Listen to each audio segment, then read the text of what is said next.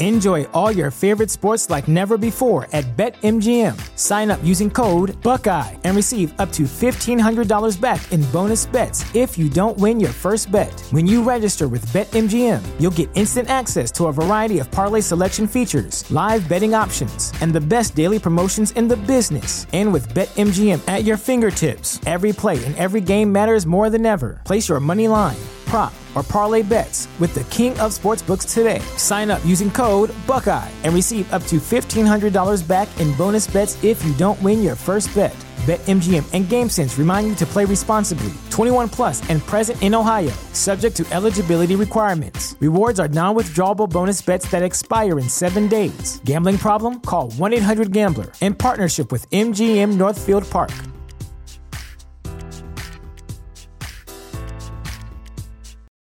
For the ones who work hard to ensure their crew can always go the extra mile, and the ones who get in early so everyone can go home on time, there's Grainger, offering professional grade supplies backed by product experts so you can quickly and easily find what you need. Plus, you can count on access to a committed team ready to go the extra mile for you. Call, clickgrainger.com, or just stop by. Grainger, for the ones who get it done.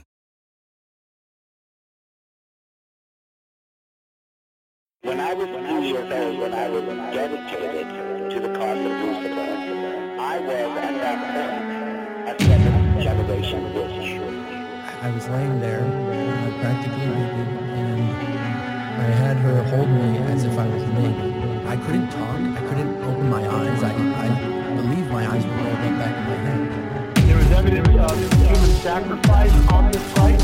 One of my first questions I asked the guy,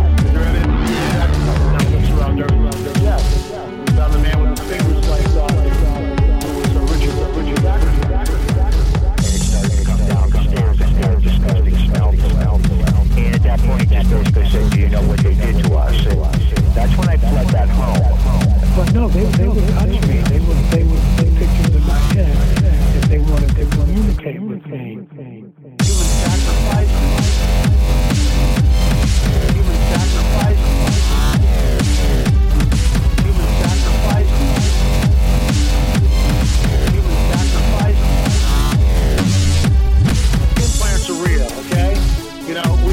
Got them, we've got them on X-ray, we've got them on CAT scan, we've got them on the Gauss meter, which measures magnetic field, 7.5. We've got them on an ultrasound machine. It's right there.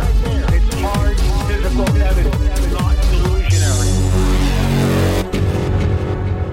You know, I just about have that thing memorized. I, just like sit there and mouth the words to that. And just like, especially the part where you hear Marzulli saying, human sacrifice, human sacrifice over and over again. It's just, just incredible. You know, that's, that's, that's Mr. Turbo Slut himself, Lukey over here. I, I might who made change. that I might one. change that name to Turbo Tramp, so it's a little more family friendly. no, you got to keep it at Turbo Slut, man. Hey guys, we're back on Conspiranormal uh, after the mega 100 episode that was so large we had to split it into two parts. And we actually have a guest in the studio, our friend Zach, who's back. Uh, I think the last time he was with us was like episode 48 or something. No, back it when he was was- like back when he was like nine, so he's 12 now, and uh, we got him back in the studio. It was it was the Thad McCracken episode. Was it the Thad McCracken? It was okay, it the was the Thad and McCracken episode. Okay, Around so that was a little. That was like sixty six, I believe. So it Something that long Applause for ago. Zach. Uh, yeah, yeah, yeah. okay. Uh, since, since then, we, we we got a real studio thanks to Rob here, and we Yeah.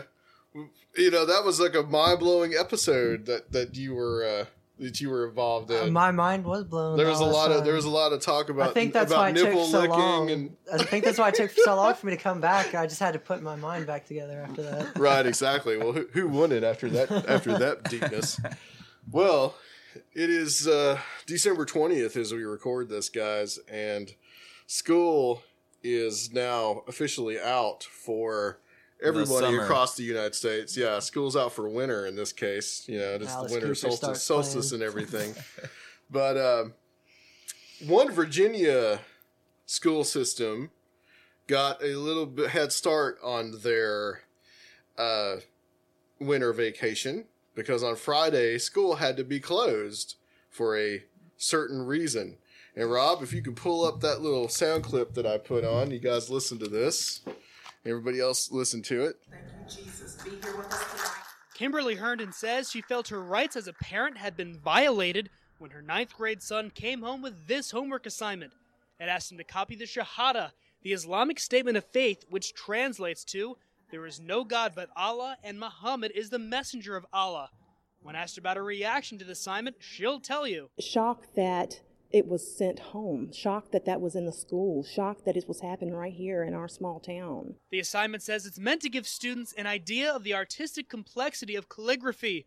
Herndon says she feels the assignment tried to indoctrinate her child into the Islamic religion. There was no trying about it. The sheet that she gave out was pure doctrine in its origin. Augusta County School Superintendent Dr. Eric Bond says neither of these lessons, nor any other lesson in the world geography course, are an attempt at indoctrination to Islam or any other religion, or a request for students to renounce their own faith or profess any belief. He went on to say the lesson attempts objectively to present world religions in a way that's interesting and interactive for students. One student we spoke with said she didn't feel comfortable completing this assignment, even if it just was for calligraphy. If it was, why couldn't we just learn to write hello, goodbye, you know, normal words, not that? On Tuesday night, dozens of people met at Good News Ministries to voice their own opinion. Herndon has not sent her child back to school since the incident happened last week. I will not have my children set under a woman who indoctrinates them with the Islam religion when I am a Christian and I want to stand behind Christ. Meanwhile, the school maintains that the lesson is consistent with the standards of learning in Virginia. Okay, so th- what we just heard there was from uh, actually a CNN affiliate. Uh, well, it was broadcast on CNN. Uh, this was in Staunton, Virginia, in Riverheads High uh, School, and basically this teacher had pulled out a worksheet from a uh, workbook, uh, world geography class, and one of the things in world geography that you learn is you learn about the culture of a certain place that you're studying. In this case, I'm going to assume that they were studying the Middle East or somewhere around in that general area. And so they're probably um, studying Islam. And you had a calligraphy practice, which I kind of get the feeling, and I'm not quite certain on this, that was actually kind of optional to the entire worksheet. And it has Arabic letters. And what it's the, called the Shahada, which is the statement of faith in Islam. There's no God but Allah, and Muhammad is his prophet, is what that means. And it says something like, Here is the Shahada, the Islamic statement of faith, written in Arabic. In the space below, try copying it by hand. This should give you an idea of the artistic complexity of calligraphy. Then it shows it, and then the student can practice the calligraphy, which I'm pretty sure is not going to be perfect. Uh, so apparently, there was this huge backlash over this and the school system closed down all the schools in the county. This was in Augusta County, uh, Staunton, Virginia, uh, which is somewhere like the Shenandoah Valley. And they closed down all the schools in the county because there were threats that were made against the teacher and against school officials for quote unquote teaching Islam. Okay. So here's from a Washington Post article, and it goes a little bit into the detail of why of why they did it. Um, in a statement posted on the district's website, officials said they were concerned about the tone and content of the messages they had received. We regret having to take this action, but we are doing so based on the recommendations of law enforcement and the Augusta County School Board out of an abundance of caution, the statement said. Augusta County Sheriff Randy Fisher said the superintendent and the school board decided to close the 10,000 student school system after district officials and the Riverheads high school teacher who gave the assignment received emails that seemed to increase in volume and vitriol as the week wore on. Most emails and messages assailed the school and the teacher for indoctrinating students in Islam, and some referenced violence generally. Fisher said he saw messages that call for firing the teacher and putting her head on a stake. Photos of beheaded bodies also were sent to the Riverheads principal. In a news release, the superintendent also said people indicated that they were planning protests at school buildings and that some communications posed a risk of harm to school officials. So they actually closed school early Not that it really matters, considering that it's like the day before the school holidays end anyway. Wow. So this, I guess, the hope, the hope there is, I guess, you know, where you're going to have this day off, and then you're going to have about two and a half weeks, up to three weeks off, and it should all blow over as the news cycle continues. Uh, just finally, the controversy started when teacher Cheryl Laporte gave students a worksheet that instructed them to try their hand at writing the Shahada. Reached Friday, Laporte declined to comment. Kimberly Herndon, whose son is in the class, that's the woman you hear in the video, posted a vi- posted a photo of the worksheet to her Facebook page this week under the heading "Practicing Calligraphy." The worksheet says, and I already said what it what it what it says. Uh, the students were never asked to translate the phrase, nor were they instructed to recite it or adopt or pronounce it as a personal belief. School Superintendent Eric Bond wrote in a news release. He noted that students are slated to do similar calligraphy exercises in units about China. I'm utterly disgusted. I can't believe this indoctrination going on. Yeah. yeah. If you, know, if you teach Islam, we'll we'll be good Christians and kill you. Put your head on a stake. Okay. All right. One- One thing I wanted, I do want to say about that. Um, I don't know about the heads on the stake thing, but the the the way the article kind of portrays it is images of beheaded bodies or decapitated bodies.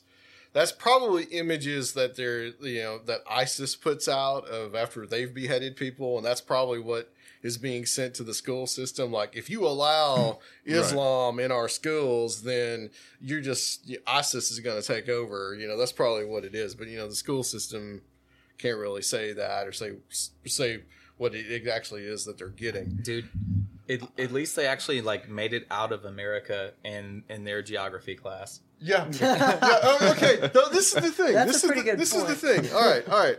All right.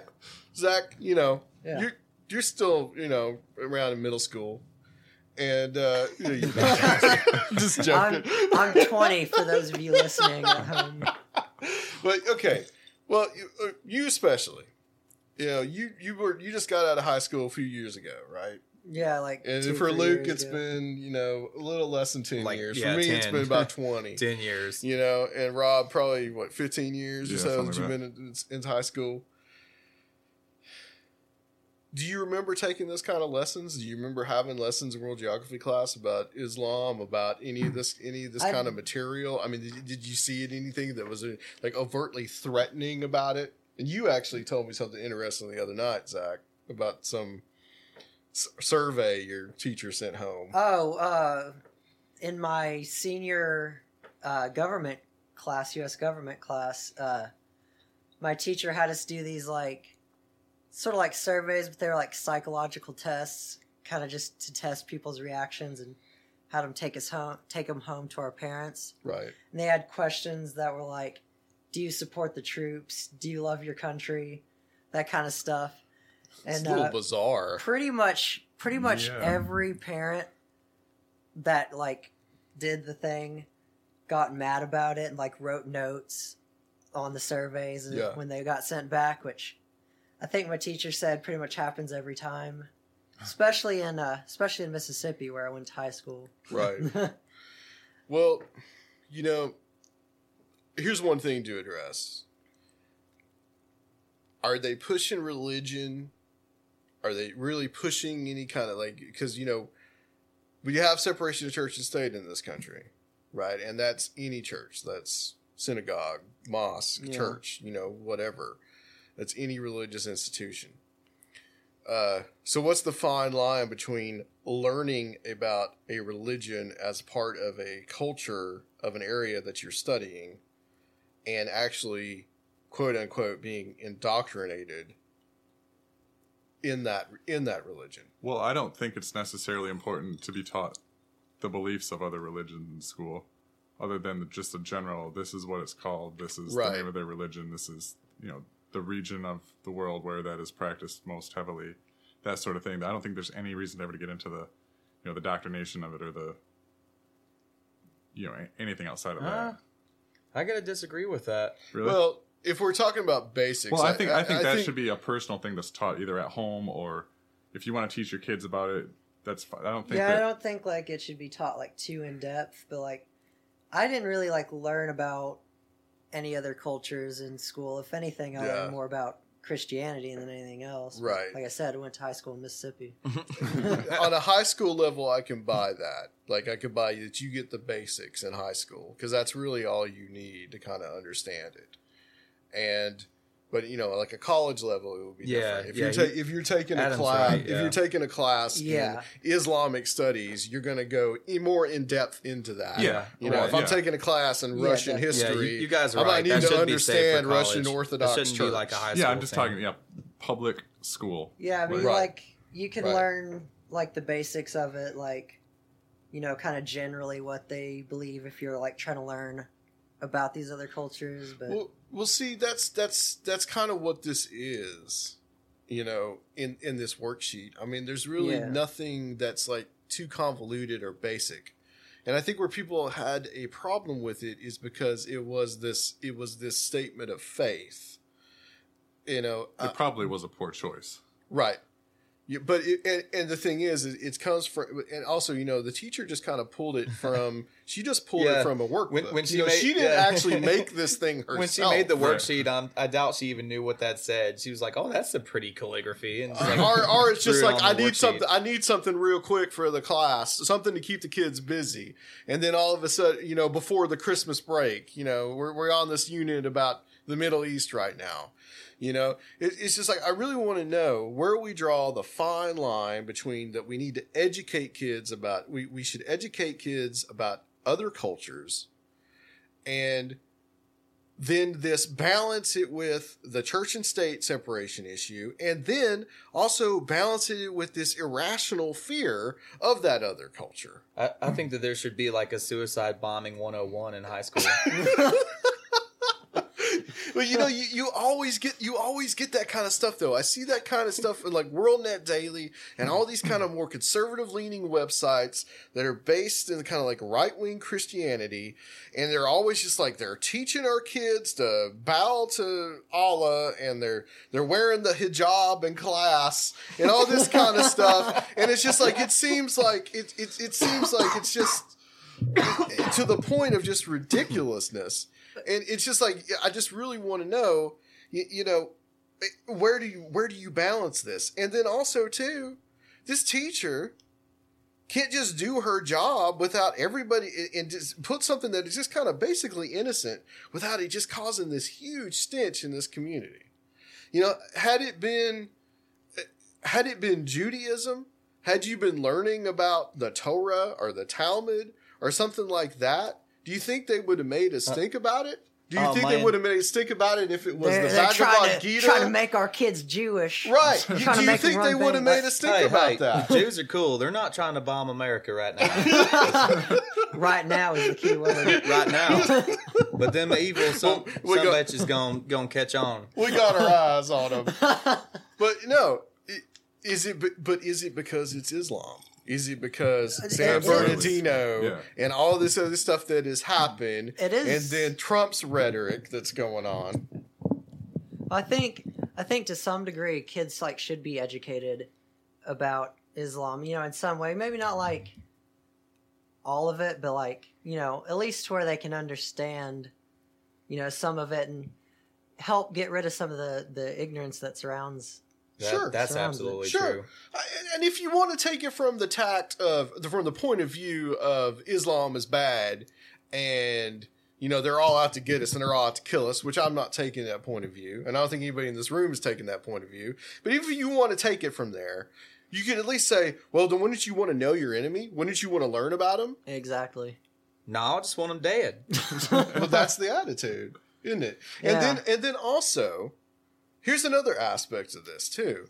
You hear that lady on this this Herndon lady talking about, you know, I just want to do what's right for Jesus. you know, look, guys, everybody, you know, y'all know I'm a Christian, but it's like you, you look at you you look at something like that, and it's like that is the attitude of, well, I don't want them knowing about your religion, but my religion's okay The higher, the higher, they don't the care about God. right they don't care about the separation of church and state they'll use that argument they'll use that argument to to say that you know islam should not be taught in school but christianity that's okay Well, yeah, because we're we're a Christian nation. Yeah, that's the argument. All right, I think we're dwelling too much. And, and one more thing I want to say is that we had this kind of the similar. We had like this pastor here, actually in the our area here where we live, got on Facebook and was making the same kind of. Uh, it was about a worksheet again, and he tried to make this big stink about like was it. Uh, actually, I think it's the school that one of your kids your kids go to, Rob. Figures that that they were having this work this worksheet and it was indoctrinating them with Islam.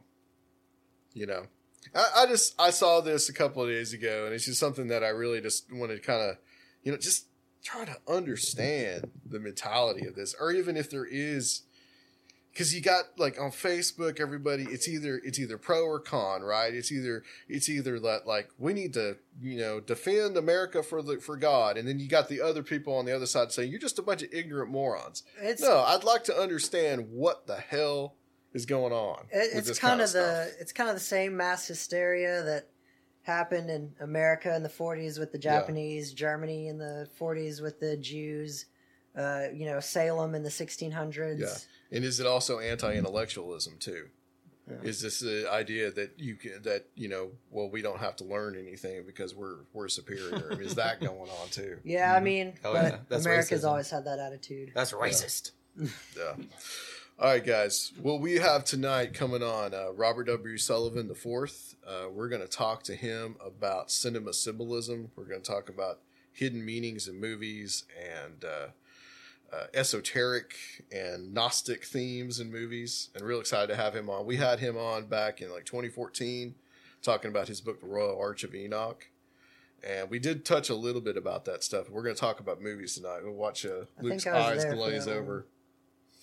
Wait, what about when, the? when we talk about movies. When Oh, we talk, well, talk about movies. no, it's not that. Whenever you guys get in detail about like all these avant-garde movies and stuff, like, Well, you're the one that watched Trash Humpers. I don't think you can get any more. I don't think you can get any more avant-garde than that. Man, that's, that's two days in a row that Trash Humpers has come up in my life now. There's two parts of Trash Humpers that's funny, and the rest of it is, and the rest of it's disturbing.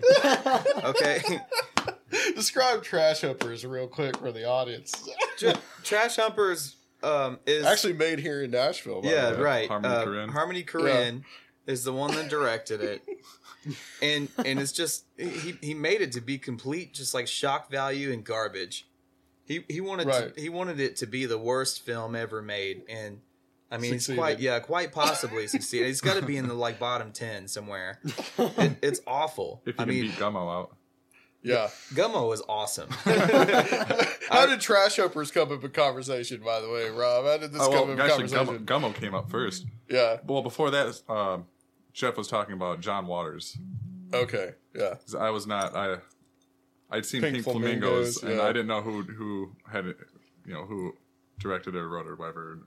I never heard of the guy, so we started talking about that, and then you know we evolved into to Gummo and eventually to Trash Humpers. All right. Well, well, G- Gummo Gummo is great. Yeah, Gummo. Gum, yeah. Oh, you know. I, yeah, it's a good. Yeah, I mean, if you like stuff about about about kids eating spaghettis and spaghetti in the bathtub, No, and- well, that I was mean, the best scene. yeah, it's it's, We it's sickening, is it not? it. Yeah. It's sick. It's so disturbing for some reason. Yeah. And all he's doing is eating spaghetti and chocolate at the same time and drinking milk in the bathtub. is that a fine representation of like Nashville cinema? It, it is. Well, I'm, I mean, but like his whole point in that movie, I could see it was was to show human depravity here in the South. Right. Yeah, well, it's and- supposed to be Ohio, actually. Well, Is Oh, oh, that- this dude, be- dude, yeah. that's right. I forgot. I forgot for a minute he wasn't. Well, the- he wasn't portraying Nashville. The Midwest kind of sucks a little bit more than the South, I'd say. That's what my brother said. to do Yeah, it's all the industrial, industrial kind of waste and all that kind of stuff. but anyway, guys, uh, we will be back with uh, Robert W. Sullivan, and at the end of the show, we're going to do a special like year in review of Conspiranormal uh, 2015. So, guys, we'll be right back. All right, guys, we're back on Conspiranormal, and to round out the year, the very momentous year of 2015 for us, we have on the line one of the favorite guests from last year in 2014, and that's Mr. Robert W. Sullivan IV. We had him on talking about his book, The Royal Arch of Enoch, where we talked about kind of like the history of Freemasonry and what the Royal Arch of Enoch meant. And he had a book coming out at that time uh, called Cinema Symbolism. And really happy to have you back on, Robert. It's good to have you back. Thanks, Adam, for having me back on Conspiranormal. It's uh, wonderful to be here. Um, I remember the show from 14. It was a great show. Um, and I appreciate you having me back on for Cinema Symbolism. Much appreciated, and uh, looking forward to uh, the conversation. Absolutely. Thank you, sir. Uh, I want to ask you before we kind of get into the movies and kind of analyzing them. And I want to talk about how you kind of got interested in studying kind of like the esoteric symbolism in movies. And obviously, you are a Freemason, so I, I can see how you would be interested in the esotericism. But it, and how does that kind of relate? This research kind of relate to your previous book, which is about the Royal Arch of Enoch. Yeah, absolutely. Um, I, I, when I was doing Royal Arch of Enoch, which was a product of 20 years of researching like the occult, you know, mysticism, comparative religion, astrology, um, when I was finishing Royal Arch of Enoch, I wanted to bring the book up to the 20th century. And I was noticing at the time, and it was mainly with two movies, um, there's very veiled Masonic underpinnings, symbols going on in films. It was the National Treasure movie and the Da Vinci Code movie. Um, the National Treasure movie, um, those are, these are two movies I dissected in Royal Arch of Enoch. The first National Treasure movie is the Royal Arch of Enoch ritual. You're literally watching a Masonic ritual. And um, Da Vinci Code has this very veiled sort of Royal Arch of Enoch theme with the, the um, idea of clues leading to wisdom and the number 13 constantly appearing. So I was seeing it with these two movies. And when these movies came out, this was around 04 and 05, um, Royal Arch was well underway, had begun in earnest. Um, so I saw it in these movies, and this just really fascinated me. And I, I had always kind of knew, um, like with the Star Wars movies, that they were based on the work of Joseph Campbell, and there was a lot of comparative religion and comparative mythology going on in those. Um, and the Matrix movies, I, I you know, I just from my study, I, I knew were Gnostic, uh, were Gnostic films in general. So this was something that had just always interested me. Um, and when I was doing Royal Arch, um, I, I, wrote, I finished the Royal Arch of Enoch book just talking about some. I, I, I left it to Freemasonry. I didn't go beyond Freemasonry. I basically did uh, Masonic symbolism in certain movies, solar symbolism in certain movies. Um, but it was nevertheless it was a, a, subject matter that interested me, and I wanted to keep talking about it. Naturally, Royal Arch of Enoch couldn't go on forever. It was a 700-page book at that point in time. I ended it just delving into these movies like National Treasure, Da Vinci Code, being there, which is a solar allegory, Excalibur, the old John Boorman uh, King Arthur movie, which is a solar allegory. Right, but I wanted one of my favorite about, movies, by the way. Oh yeah, absolutely, yeah. absolutely. It is it is mine too. I I, I love that film. Um, at any rate, um, when I got done Royal Arch, I just continued. It's sort of like a continuation of that chapter where I just was talking about these very veiled, esoteric, mythological themes going on in popular movies. Um, and and you know, out came cinema symbolism. Um, I only dissected and took on movies that I was 100% certain this material was being presented in. Um, if, if, I wasn't sure, I, I, or I didn't see it, I didn't do it. Um, and I was and I only dissected it in a contextual basis, meaning um, it was I had to determine first what what this movie was contextually telling me exoterically, and then once that was determined, um, the, the, the, the hidden emblems and the hidden themes became much more recognizable on screen. So, um, out came cinema symbolism. I was writing that. I'll just wrap up on this. When I was doing cinema symbolism, there were even more movies I wanted to talk about, but alas, the, the book would have gone on forever. Again, it would never have ended. So I excised those those movies out, and I'm actually writing Cinema Symbolism 2, um, its sequel, where uh, I'm taking on a whole new slate of movies, and um, that's being written as we speak. Well, I want to definitely get into Star Wars a little later because absolutely that's kind of timely right now with a new movie out. But uh, you start off the book, I think, with a very interesting one and one that I would normally, actually, this entire genre, I would never really think of, of having any kind of like esoteric meaning to it. And, and you start off with, with two horror movies, and that's The Exorcist and the the Omen series and uh, you kind of look at those as kind of having a lot of um, like solar symbolism in these movies. Yeah, there, there there isn't both. There's a lot of um, what you're dealing with in those movies is is it, by and large you're dealing with the whole idea of light versus dark. I mean, of course, this is Jesus versus the devil, um, but this, you know, the idea of light versus dark predates Christianity. This is Zoroastrianism. This is Manichaeanism. Um, and and you you will find this um, going on in these movies. Um, both movies have some other interesting hidden symbolisms as well. I mean, like with The Exorcist, you know, you have Father Merrin at the beginning confronting. I mean, it's it's very well placed. You- It's one of those things you've seen it a million times, but you've Yeah. really, you've seen it, but you've really never picked up on it. Where you have the whole idea of the death of light, the death of the sun. You know, comparatively, Jesus being the light, the sun. Um, so so you have the exaltation of darkness. Uh, you know, the demon coming in. We see at the beginning of the movie with Merrin confronting the statue of the demon, with the setting sun in the background representing the, the the death of light. Then you have the whole thing going on, and this this is this is something really interesting that um, that Friedkin does is is is to convey this that you know we're dealing with the exaltation of darkness. Um, you have the, the the mother coming home from the the shoot at Georgetown University. She's accosted by a group of trick or treaters.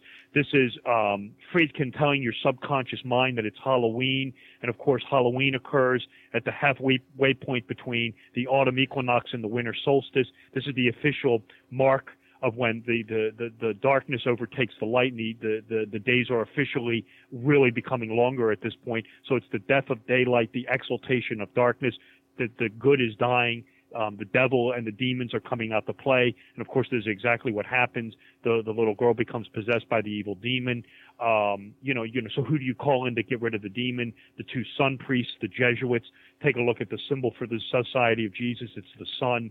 Um, so you have this very deep Manichaean theme of light versus darkness, good versus evil. Um, you'll find these exact same themes also um, prevalent in um, the Omen movies, um, and especially in parts two and three. Um, if you if you pay attention to those to those movies, I mean it's it's the same sort of th- theme going on in part two, where you have the Antichrist Damien Thorn coming of age, and of Right. course he's coming into his own power. Um, if you pay attention to that movie, it's in a perpetual state of autumn and winter. Um, spring and summer never occur. That that, that entire movie. Um, this is Damien Part Two, um, uh, the second Omen movie watch it next time and just pay attention to the weather in it. Um, it's it's endlessly winter and autumn. That's all it is. Is winter and winter winter and autumn. And again, this is symbolically informing your subconscious mind regarding the death of the sun, the death of Jesus, the exaltation of darkness, aka the Antichrist is coming to power.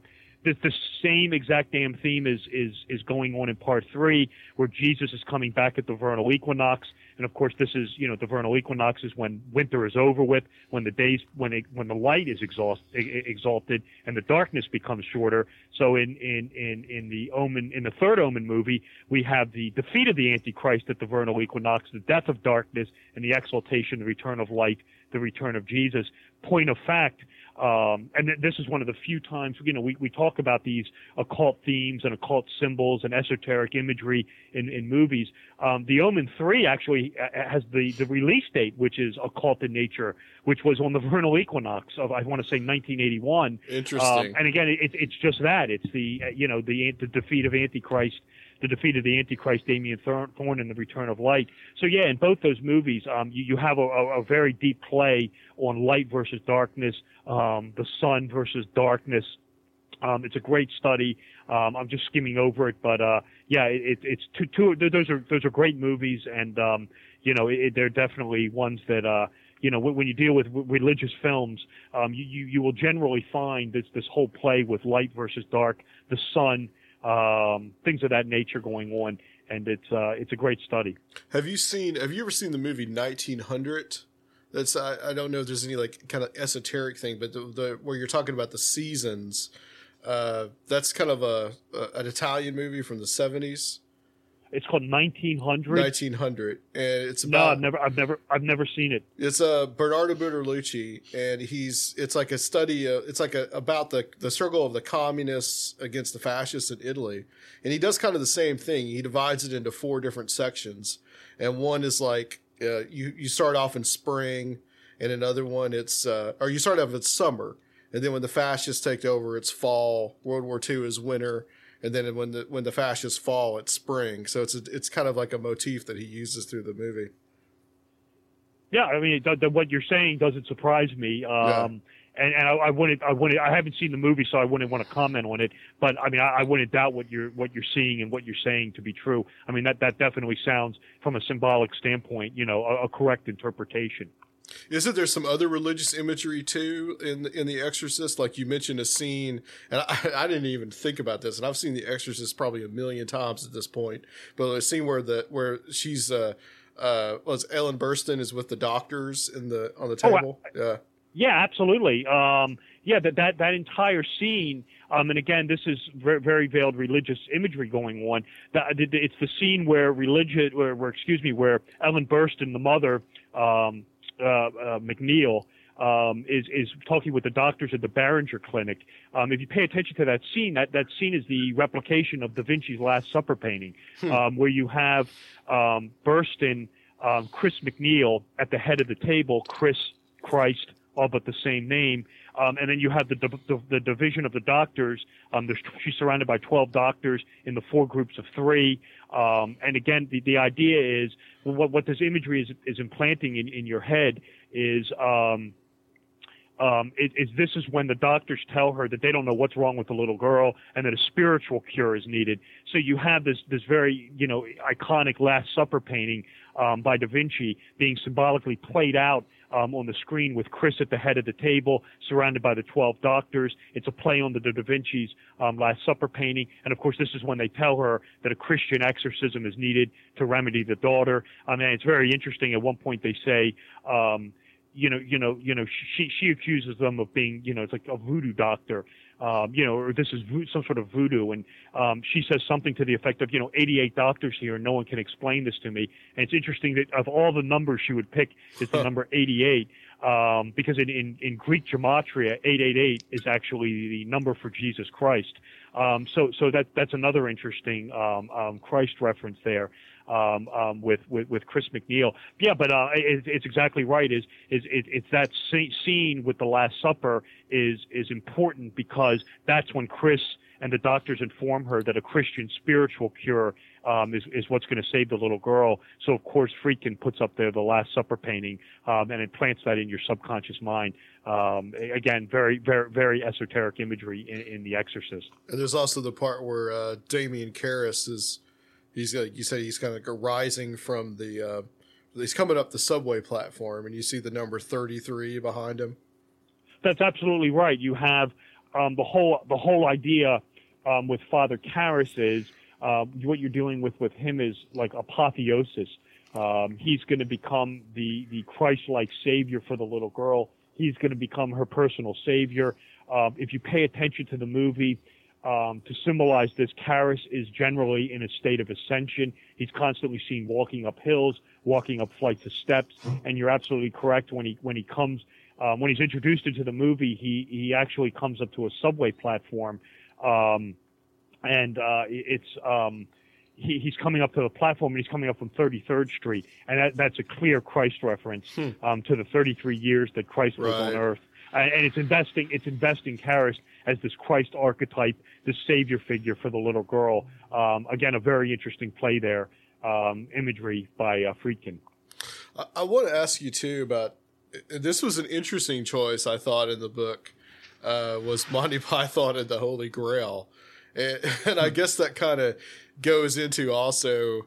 Uh, you know, kind of like your research on it on Excalibur as well. I mean, what is there in that Monty Python movie that uh, kind of like esoterically hidden? Yeah, um, it was it was it was um, it really started. Um, if if you research this esoterica and you get into comparative religion, the King Arthur story um, is the Christ story. Um, it, it- it's all but the same thing. Um, and if you really want to see these astrological solar symbolism, um, take a look at the Excalibur movie. That's by far and away the the best King Arthur movie to see the sol- the entire solar astrological symbolism um, Yeah, of the. King Arthur legend. Yeah, I mean, and, and that, that the Excalibur movie is a movie that I took on in Royal Arch of Enoch. So if you want my interpretation of that, read Royal Arch. But at any rate, when I was doing Excalibur, um, believe it or not, that actually came from an old blog post um, over over years ago on my old MySpace page, um, where I just dissected the, the, the solar and astrological symbolisms in the King Arthur story. And and as points, I just pointed it out in Monty Python and the Holy Grail, which of course is King Arthur, and Excalibur. Granted, it's better seen in Excalibur. Um, and I didn't want to put the Monty Python uh, material in, in Royal Arch; it just wasn't appropriate. So I put um, I did I did Monty Python and the Holy Grail, which again is the King Arthur story um, in in cinema symbolism, um, and it's the whole thing where King Arthur is the sun. Um, the Knights of the Round Table are, are the the twelve houses of the zodiac. Um, generally depicted in the Arthur story, there's twelve um, knights symbolizing the twelve houses, or alternatively, twenty-four knights symbolizing the twelve houses of the zodiac in their diurnal and nocturnal phases. Um, and again, you, you, you know, you know, you, you have with Python, you have people like Terry Gilliam, who is very, very well fami- fam- familiar with comparative religion, Gnosticism, Yeah. um, esoterica. You know, you can take a look at Brazil, Twelve Monkeys, Right. um, uh, you know, some of his other movies. But I mean, it, you know, just just right from the get go. I mean, with um, you know, with King Arthur and, and Holy Grail, you have. Um, I mean, just take a look at Graham Chapman and, and, and Patsy. Look look no further than the emblem on their tunics and their flag to symbolize what they symbolize. Um, and of course, the symbol is the sun. Um, I mean, you have some very unique astrological symbolisms going on in that movie. It, it plays out a little differently um, because it is a comedy. But I say in the book, you know, just being the Arthurian legend and, and the fact that Arthur is a solar allegory, you know, it, it kind of rubs off in Holy Grail. I like the bit where they come out of the Tomb of Winter um, and they're greeted by Tim um, who of course wears the the ram's horns of Aries and is fire and is fire obsessed. You know, and Yeah. Aries is a fire sign. Then leads him to the little cave with the rabbit. Um, and again, this has to do with uh, the bunny being the symbol of the vernal equinox um, and the rabbit moon and things like that. So, so there's a great study going on with the King Arthur legend, and and and, and the, the whole story, the whole Arthurian legend, is just overloaded with astrological motifs and, and solar motifs. Uh, and again, if you want to watch it, you want to see it properly. Um, watch Excalibur, then read my portion on it in in, in Royal Arch of Enoch. But um, Monty Python the Holy Grail um, definitely has some of these same themes in it as well. Um, it's a great movie. It's one of my all-time favorite films, and it was a, a real a real treat uh, taking it apart esoterically uh, in cinema symbolism. Yeah, absolutely. I, I did want to ask you just real quick though: is there a link between the King Arthur legend and Jesus? Is he almost like a like synonymous or uh, like a symbol for Christ? Yeah, I mean, it, it's really a comparative story. Um, you know, it, it's where King Arthur is the sun, is the solar, you know, solar avatar. Um, I mean, it's, it's, you know, just as Jesus is, you have the, the, the 12 knights, the 12 apostles. Um, I mean, you've got the traitor, um, figure who is Mordred. And of course, in the Christ story, it's Judas. Right. This is the, um, this is in, in, in Excalibur. If you pay attention to Excalibur, when Mordred is becoming of age and is, is taking over, um, this is when Arthur, King Arthur is dying and is in a state of weakness. And of course, when Scorpio, when, when this, and, and the, the, in, in the, comparatively, Judas Iscariot is the sign of Scorpio. Um, and Mordred is the same thing. So when, when Mordred's coming of power, and of course Scorpio occurs after the vernal equinox, excuse me, after the autumn equinox, when the sun or Arthur is dying and going into a state of decay. If you pay attention to Excalibur, you will see um, when when Mordred is coming to power, um, Arthur is King Arthur goes into a state of decay. Um, the sun is in the sign of Scorpio. This is why Mordred wears the golden armor. He doesn't carry the score, the, the sword. He has the spear, the Scorpio stinger. So, um, yeah, the, the entire the entire King Arthur legend is is just um, you know a, a, a, a Christ allegory. Then, of course, he drinks from the Holy Grail, is resurrected from the tomb. You know, rides out, uh, you know, rides out of the castle. Then what do we have? We have the vernal equinox, where all the all the plantation excuse me, all the foliage returns to the plants. Um, it's, it's you know, I mean, it's the same thing of Christ being resurrected from the tomb. You know, he, he's in the tomb. The, the stone is rolled away. That that's an allegory for the end of the winter months and and the vernal equinox when he emerges from the tomb. This is why Easter occurs always right around the vernal equinox. That that is completely solar, completely astrological. Um, so it, by and large, yes. To answer your question, I get into it much more in depth in the books but um, the Arthurian legend is a solar allegory reflecting, echoing the Jesus story. Does does King Arthur have any place or like are the concepts of the Arthurian legends? uh, And this may be going down a rabbit hole here. uh, do do they have any like significance in Freemasonry?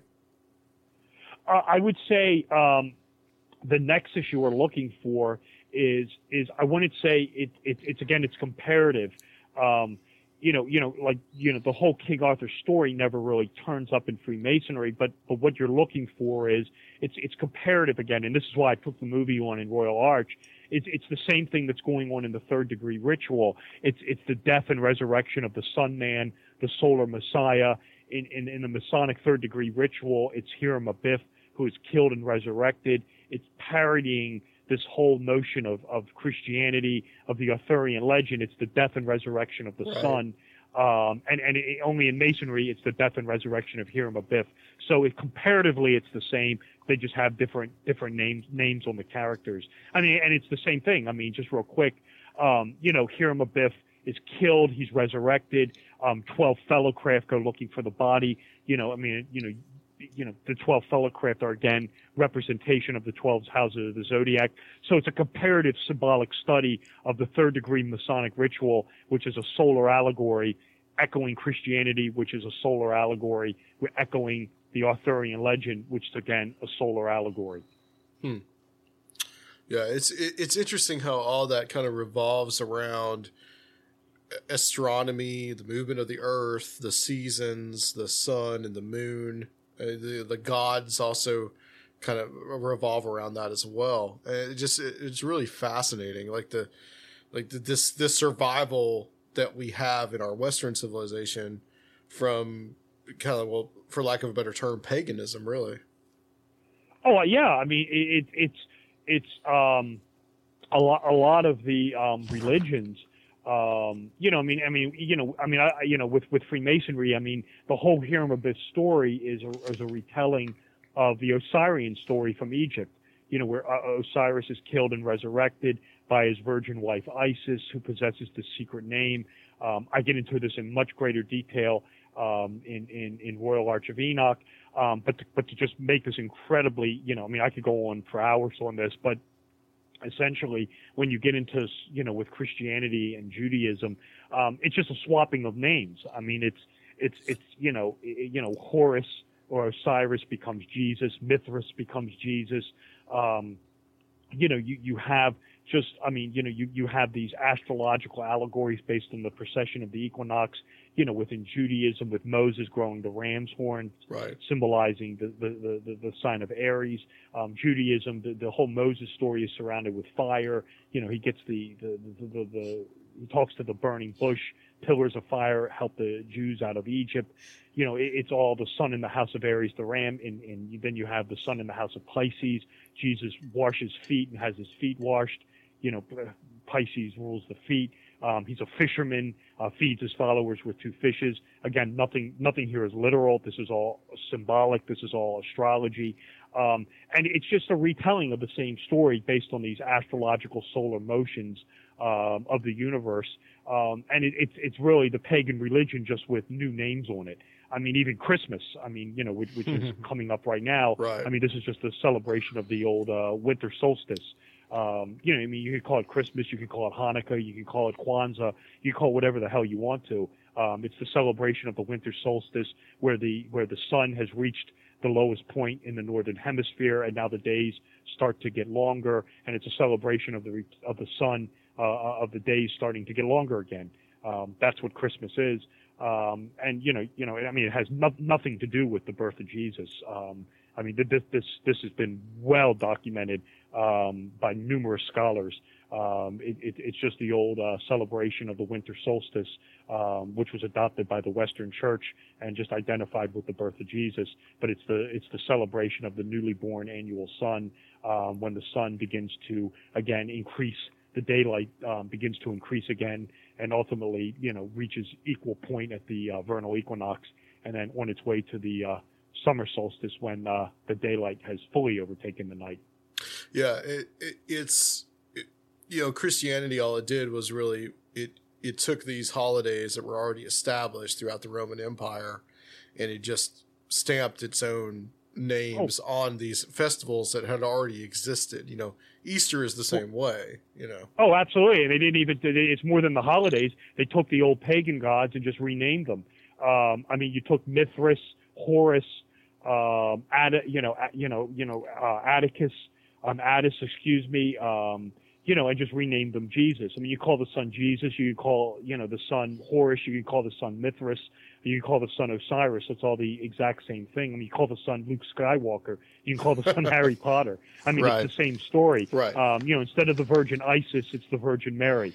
So it's it's the same characters, just renamed. And you're right. I mean, it's the same holidays with with the resurrection of Jesus as the vernal equinox, the resurrection of the sun out of the tomb of winter, uh, the birthday of Jesus is the birthday of the sun.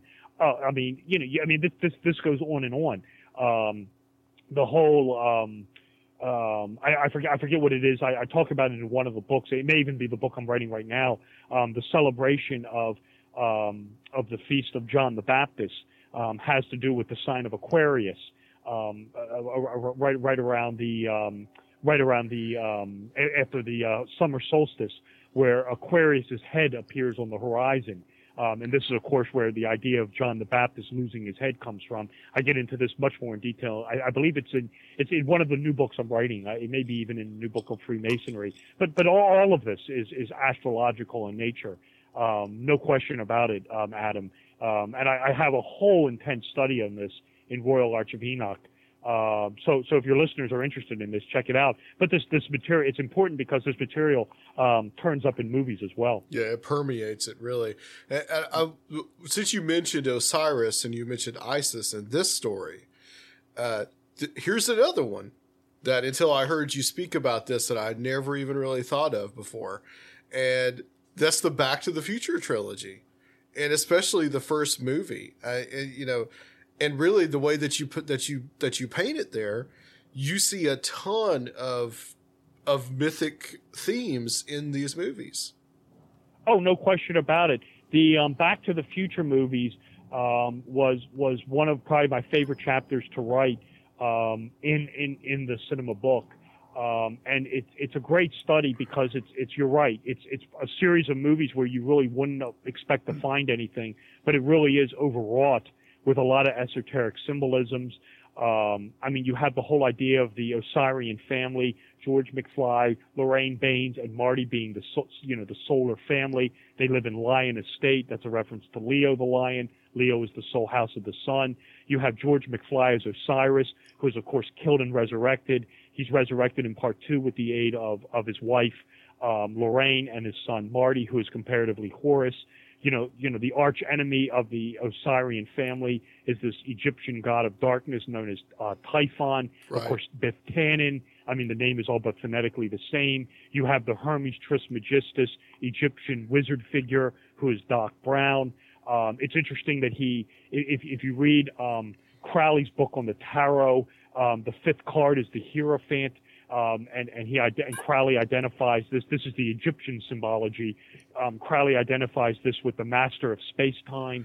And it's interesting that, you know, Brown um, discovers time travel on, on November 5th, 1955. So we have the number five coming in. We have the whole idea of Marty as, as Apollo or Horus driving the sun chariot, which is the DeLorean. Um, we have to invest this with solar energy. So in order to activate it, the lightning strikes the clock tower at 10:04. That's an esoteric reference to the date of October 4th, which is the 277th date on the solar calendar, which means there are 88 days left in the year. This is why the DeLorean or the Sun Chariot has to reach 88 miles an hour to, to deliver Horus or Marty back to 1985. Um, I go into it much more in depth in the book, but yeah, a lot of comparative religion um, in, in in in the Back to the Future movies. It carries over into parts two and three as well. But um, yeah, I mean, just just a ton going on in those movies, and I and I agree with you, Adam. Um, th- th- those are a set of movies which which I was so happy to to write about and take on um, Right. because you know it is it's it's a, it's a series of movies where I've seen them a million times and you you know you just think it's an adventure but there is just Zemeckis and Spielberg just do a fantastic job of of embedding so much esoteric imagery in those movies Um, and you, you realize it again. That's one where you're beyond the coincidence level. Um, you know, if you saw this once or twice, you think, oh, okay, maybe it's just by happenstance. But I mean, those movies are just so overloaded with so much esoteric imagery and symbolism. Um, and again, it was just a great study, and um, I, I was just real happy with the way they came out in the book. Well, let me ask you: uh, Do you think that, and this will kind of go into our Star Wars discussion about George Lucas, but do you think that these myth mythology themes that these are purposely put in, or is it kind of more of a subconscious kind of level? That's kind of what I was going to ask. Like, uh, if well, before you described the the Back to the Future thing, anyways, I was thinking that I was going to believe it was more of a um, uh, you know, archetypical characters and themes and stuff, but right there seems to be so much depth, like you said, that it's beyond the coincidence line. Yeah, I mean, I think I think it's a combination. I mean, I, I talk about it in the book because it, it's a great question to ask, and I, I split it out. And you, you can look at this one of three ways. You can look at it that's an intentionally placed. I believe that's the case most of the time. I mean, I believe that's the case clearly with Star Wars. No question, the Matrix movies. I believe it's the case in the you know movies like Black Swan, Back Right. to the Future. But then you have to ask yourself, you know, can this stuff be appearing by co- you know, or is it is it a coincidence? I don't buy that either. So then you have to ask yourself, you know, is it is it is it you know is it appearing? But is it appearing because the filmmakers and the producers and the writers are also, you know, are being influenced by something that maybe we're all influenced by? Then you get into the work of Carl Jung, the collective unconscious, the archetypes, um, and I believe you know, I believe that these that these filmmakers are very aware of this and are using this in movies. But you know, at least we forget that these filmmakers are also subject to this as well. So, you know, are there movies where perhaps the the the filmmaker you know wasn't aware of the imagery that he was putting putting it putting into the film. So then you have to ask yourself well how did it get there? And you you can turn to to, to the collective unconscious um and and to these archetypes um, you know, the, the lunar goddess, the solar hero, the solar man, the, the solar savior, the trickster, um, you know, the male trickster, the, the juggler card in the tarot, uh, the female trickster, Lilith, um, the mother archetype, the, the father, the ogre father, um, you know, and and that's why I get into the world of Carl Jung um, in the in the movie book because you know you, you you look at some movies where I believe that it is um, you know I believe a lot of in a lot of the movies it is intentionally placed, but like you look at like the the movies of like Ed Wood for instance, and you, Yeah. you look at something like you know like a piece of schlock like Glen or Glenda. Um, Right, right. That movie, you know, that movie. I, I talk about it in, in, in the book because that that is really one of the best examples you will ever find of a Gnostic demiurge on film. It's the Bela Lugosi character. Um, I mean, that is just you know the, the god of the material world who pulls the strings of the humans to make them hop, skip, and jump to his will. I mean, if there is ever a Gnostic demiurge on film, it is Bela Lugosi's puppet master in Glen or Glenda. Now, look. I mean, I've read a ton of books on Ed Wood. I mean, I've seen all his movies. I know damn well Ed Wood didn't know the first damn thing about a Gnostic demiurge. I mean, Yeah, I'm sure if you yeah. got into a time machine and went back to 1953 and, and went up to Ed Wood and said, "Hey, why did you cast Bela Lugosi as a Gnostic demiurge? You know, as a Manichaean demiurge?" He wouldn't know what the hell you're talking about. So then, how do you explain this? And again, I think the answer can be found in, in that instance in the world of Carl Jung, um, in the archetypes, in the collective unconscious. But when it comes to movies like Star Wars, Back to the Future, Black Swan, Ma- The Matrix, especially, I mean, I, I'm 100% convinced this material is placed in there intentionally. I, I have no doubt about it. Sure. And I applaud you for being able to sit through all of Ed Wood's movies because I've only been able to get through Plan 9 from Outer Space. That's the only one. I like the I like the Ed Wood movies. I mean, they're they're they're they're they are Campy. they're entertain Yeah. they're entertaining they're entertaining, but not for the way Wood intended them to be. They try so yeah, hard. yeah, I mean, I won't go belabor this, but they try so hard to make these overarching statements about society and, and, and, and these important themes, and they try, and the actors try so hard, and they just fall flat on their face, and, and they're hilarious, and they're fun to watch, but again, not for the reasons that Ed Wood intended them to be. Yeah, one of my favorite movies is Tim Burton's uh, movie about Ed Wood. Uh, that's like it's so good the way that the way that he does it, and he gives it that feel that is of an Ed Wood movie. Uh, one that I really wanted to to ask you about, and this one is kind of like it goes to, I believe, two levels, and that is the Wizard of Oz. And you have a very kind of a political allegory in Wizard of Oz, which I'd like you to explain. But also, there is there's some deeper esoteric uh, aspects to it as well.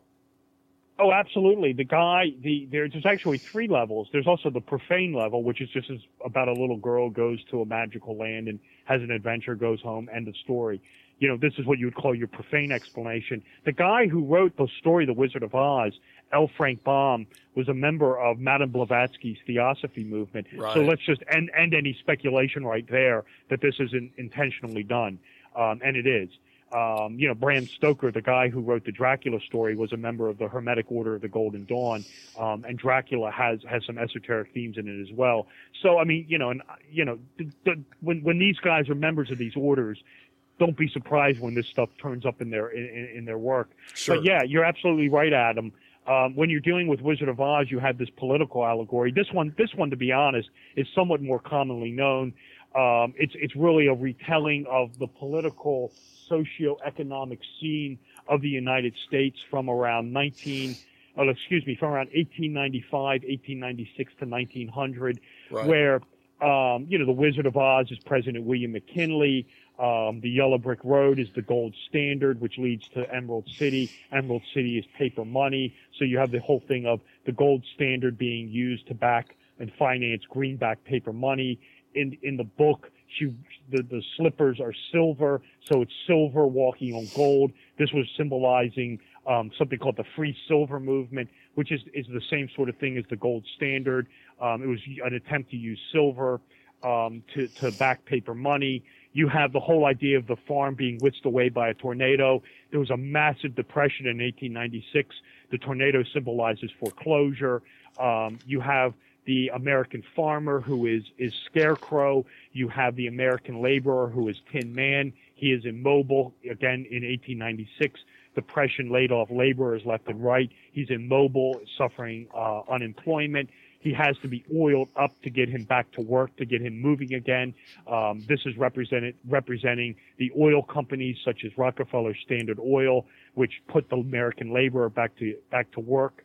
Um, you have the Cowardly Lion as a representation of Eugene Debs or Williams Jennings Bryant, who was um, McKinley's um, socialist. Uh, Bryan was his Democratic challenger. Eugene Debs was his socialist challenger. Right. They will all bark, no bite. So you have um, you you you have um, the Cowardly Lion, who is meaningless. You know, uh, you know exactly that, just a, meaningless, you know, hot air challenger. You have um, the two little dancing guilds, the Lollipop Guild representing the await, you know, the budgeting um, unionized labor movement, the Lullaby League. They're sleeping yet wakening up. Uh, waking up. Um, this is the women's suffrage movement. So with, with, with Wizard of Oz, you have this very political allegory, but then you also have on a deeper level, this sort of what I call in the book, initiation into the mysteries, Gnostic awakening, Gnostic epiphany, Gnostic revelation, where you have Dorothy Gale being swept away to this magical land. She goes up the ladder of Mithras, up the winding staircase of King Solomon's middle chamber, which is the tornado, to go to this magical land. This is paralleled in the Wizard, excuse me, in Alice in Wonderland. It's the same story, only she goes down the rabbit hole to experience this magical land. Um, according to Blavatsky, you have to be initiated into the mysteries. You have to have intelligence, fortitude, and courage. This is why Dorothy's three sojourners are seeking a brain, a heart, and courage or fortitude. Um, you have her walking on the golden path of religion, which leads to the false messiah, the demiurge, um, you know, the, the, the false god of Gnosticism. This, the, the, the, and part of Gnosticism was the whole idea that the god, the, the god of the Abrahamic faiths, um, was was was the demiurge, this lesser god, the god of the material world. So you have her walking on the golden path of religion. It leads to the false messiah. Um, it's the, it's the little man behind the curtain who's basically using fear and intimidation to scare his worshiper, you know to scare the populace into worshiping him. Um, and, and you have the whole idea of um, Dorothy, you know, receiving gnosis, receiving epiphany, which for her is there's no place like home. Um, and she, she finally returns home. And of course, no one understands her mystical journey. No one understands her Gnostic revelation, but she's better off because of it. So you have this initiation into the Gnostic mysteries.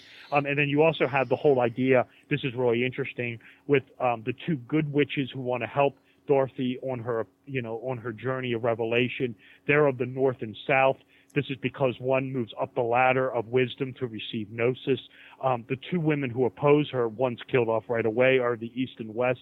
You don't receive revelation, you don't receive wisdom by moving left and right. That's symbolizing stagnation. So the two evil women, the two women who use the left hand path magic, um, they're of the east and west.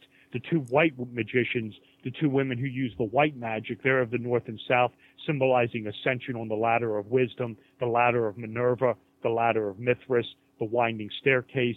Um, so within the Wizard of Oz, you have this very um, deep political allegory, but then you also have this esoteric tradition, um, which I call in the book sort of initiation into the mysteries, Gnostic epiphany going on, um, which for Dorothy Gale is the revelation that there's no place like home.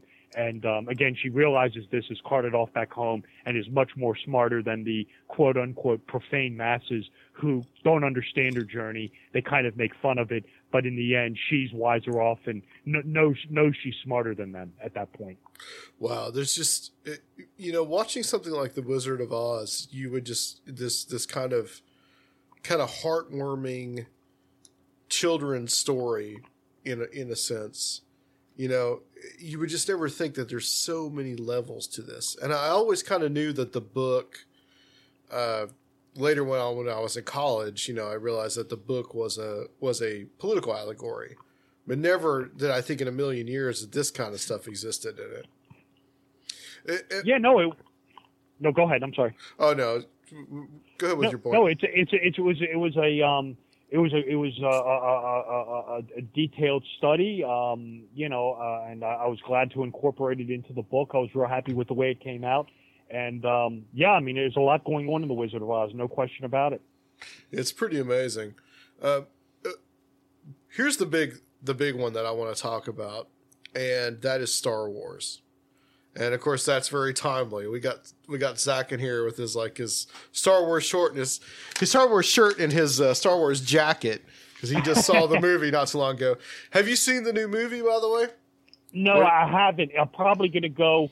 Um, probably see it this week. I'm going to try to get to see it before Christmas. Um, I have plans on seeing it. Um, I have actually seen every one of the Star Wars movies in the theater. Um, I've seen, I saw all of them in the theater. I mean, I've watched them subsequently on TV, of course. You know, I mean, I have the Blu-rays and the DVDs here, but I've actually seen every one of the Star Wars movies in the theater, and I'm planning on probably going this week. I'm going to try try to go before before Christmas right. um, to, to to see the Force Awakens. But so, alas, I haven't seen it yet. Um, I, I'm told there's a lot of symbolism in it. Um, but again, I, I couldn't. I couldn't, I, you know, if you've seen it, don't spoil me. Um, you know, don't give anything away. But um, I haven't seen it yet, but I'm, I'm very much looking forward to seeing it. I've heard the reviews are very good on it. Um, but but no, I, I haven't seen it, but I'm, I'm very much looking forward to seeing The Force Awakens. Well, what I want to talk about it with the original Star Wars films, and it's very much in this new one, is this idea of the heroic monomyth. And and I really want you to explain that term of what that means, the, the idea of monomyth. Yeah, absolutely. Um, the term monomyth comes from the works of a American mythologist and symbolist named Joseph Campbell. Um, and Campbell wrote a book um, called The Hero with a Thousand Faces.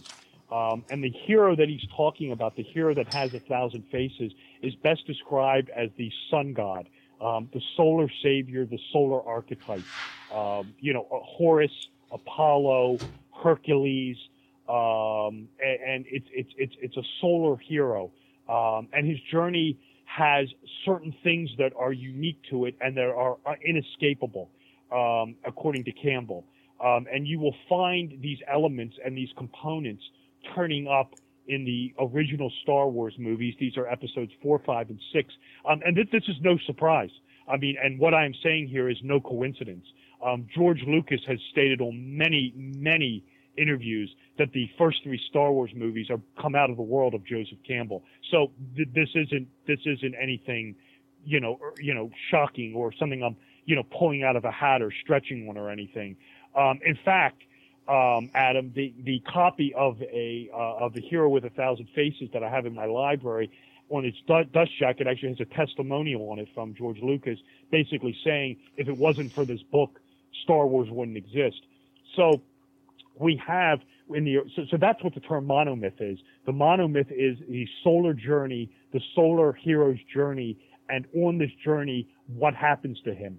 And according to Campbell, there are certain things that are inescapable um, that happened to him on this solar journey, and you will find these components um, these elements turning up in the Star Wars movies. You will find them turning up in the Harry Potter stories. Some some movies have more than others. Some leave some out. Some bend them around a little bit. But by and large, a lot of them are there. Um, of course, directors and writers and producers have leeway to to interpret this um, numerous ways. We always have to bear that in mind.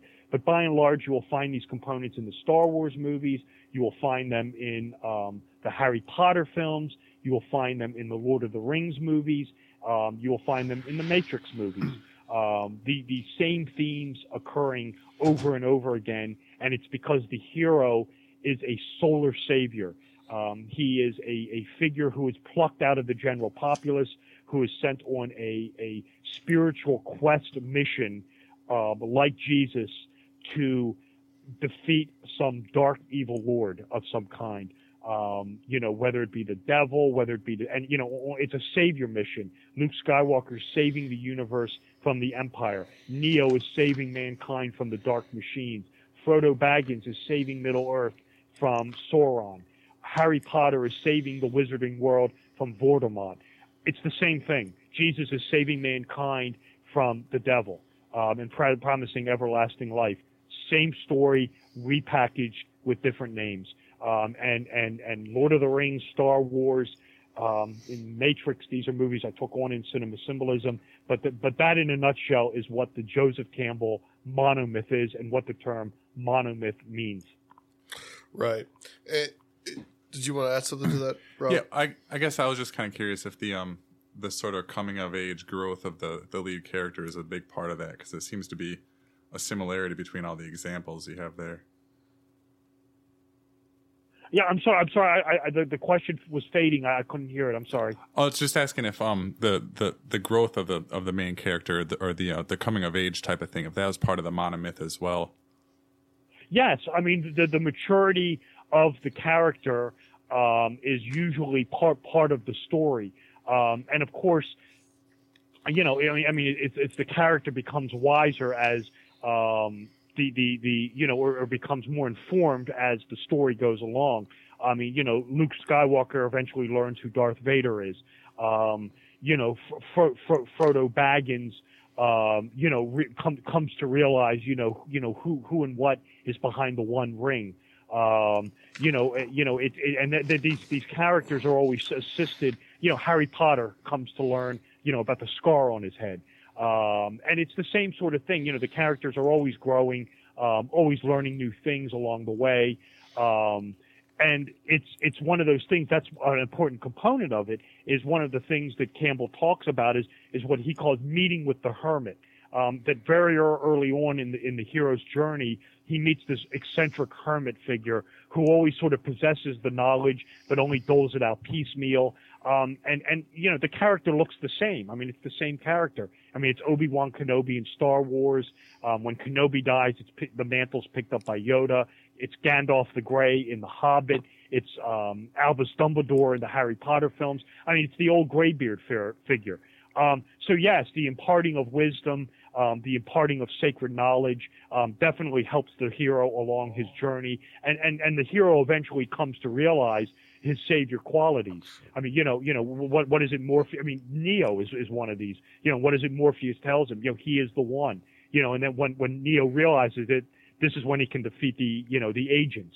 Um, so yeah, I mean, this is all all all part of the monomyth, no question about it. I want to ask about one theme in Star Wars, and I think everybody in this room knows Darth Vader is Luke's father. So there's no spoilers there, I don't think. No, but, I would uh, hope not by this point yeah, by this point, Yeah. yeah, not since Yeah. 1980. But this this concept of I've always found that fascinating in the Star Wars, the original Star Wars trilogy, the concept of father and son, and this aspect of of I guess Joseph Campbell's monomyth. You know, what does that mean? What's some of the what's some of the archetypes there? Yeah, I mean, I mean, one one of the powerful archetypes is sort of it's something I mentioned earlier. It's what's called the ogre father, um, and it's sort of the redemption of the of, of the father figure, um, where where the son has to, it, you know, the son has to lead the father back on the right course, um, and it is. It's, it's the father son relationship. It's, it's it's it's archetypal figures. It's it's the son, you know, escaping the shadow of his father, quite literally in in Star Wars. Um, I mean, even the name Darth Vader, the name the name Vader is German for father. Um, You know, Vater. Right. Um, so so you know, it, it literally, his name literally means dark father. But the ogre father figure um, is is definitely an archetypal figure. Darth Vader is one of the more prevalent ones. If you wish to see this character in other movies, um, um, some examples that that really scream off the off the page to me um, is uh, the the Daniel Day Lewis character, um, Daniel Plainview, in There Will Be Blood. Um, it's the same sort of relationship he has with his son. Unfortunately, at the end, you know, as the title figures, the son isn't able to redeem the father. Um, you know, you know, in that one, um, if you want to see the father-son relationship, where the you know Star Wars aside, I mean, and it's it's a lot. It's a movie that, believe it or not, um, has a lot of the same archetypes in it as Star Wars, and actually has some of the same um, themes in it. As crazy as it's going to sound, is a western um, starring John Wayne called Red River. Um, um, this has the exact same theme of the redemption of the father by the son. The the father's John Wayne, um, and he goes astray, and the son ultimately uh, redeems him at, at, at the end. I want to say Red River came out in the in the 40s, maybe 50s. Um, so if you want to see the redemption of the father, this archetype again, take a look at the John Wayne movie Red River. Um, so no, th- th- this is something that's um, is, is a very powerful archetype, and it's and the redemption of the father. It's usually called atonement with the father is part of the monomyth, um, and and uh, you know you, you you will find this um, in in in these in these monomythic um, themes. I mean, even even in the in the Matrix movies, you know, where Neo has to come to terms with the architect, or or comes to term at, terms at the end of part three with you know Deus ex machina. Um, I mean, it's the same sort of thing. It's the reconciliation with the ogre father, um, where, where in a way the the the father is redeemed in, in the end. Right, and it seems especially in Empire Strikes Back that that is heavily laden. I mean, it it's like Luke has to. Darth Vader is this thing that he has to overcome, and then at the end he finds out Darth Vader is his father. And and there's some very deep levels of uh, very deep levels of meaning there. Yeah, absolutely. I mean, I mean, it's it's it's the redemption of the father, um, and it's usually the redemption usually occurs in a way that that is not expected. Um, like for example, it, it, you know, you know, in, in Jedi, um, Luke redeems the father not by killing him or not by turning to the dark side, but he does something that neither Darth Vader or the Emperor anticipate, and that is he turns Vader back to the good side. Um, and it's Right. the same. It's the it's the same thing in the Matrix. Um, Neo convinces the machines to kill Agent Smith, something that Agent Smith doesn't anticipate. Um, and, and, and it's the same thing with Harry Potter. Um, I, I'd have to go back and watch Deathly Hallows again, part two. But he convinces the the Death Eaters to turn against Voldemort at the end, and it's something that's never anticipated. Um, Sauron is the same thing. He never figures that a little hobbit is going to sneak into Mordor and toss the ring into Mount Doom. The the, the evil figure um, is always outwitted by the hero in the way that the you know he anticipates that the villain anticipates everything but the way that ultimately undoes him. Um, and that's another theme in all this. Um, but yeah, I mean, I mean, the, the Star Wars movies, especially the first three, um, especially, you know, and I say, I, I mean, chronologically, especially four, five, and six really deal with a lot of the uh, monomythic themes of Campbell. But again, th- th- this is no surprise. Um, Lucas has talked about this in, in numerous interviews. Well, without giving anything away about the new movie, about episode seven, that, you know, I saw it last night and I'd heard some reviews about it or read some reviews that it was kind of a rehash of. Some people weren't satisfied about it. Some of the critics, because it was, they thought that it was a rehash of the first movie.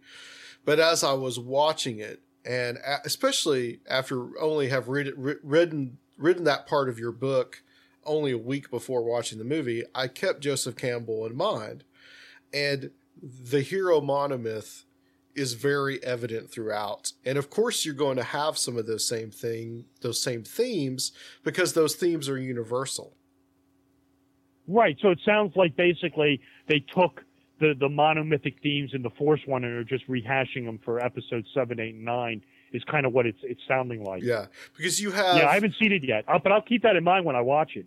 Right. Because you have, I mean, I think you can tell by the previews and such that you have these younger characters and then you have these older characters, the characters from the original movies that are, I guess, in that same, like the Hermes Trismegistus characters for these, for the, the guides for these new characters. So it's very Right, I understand. Yeah.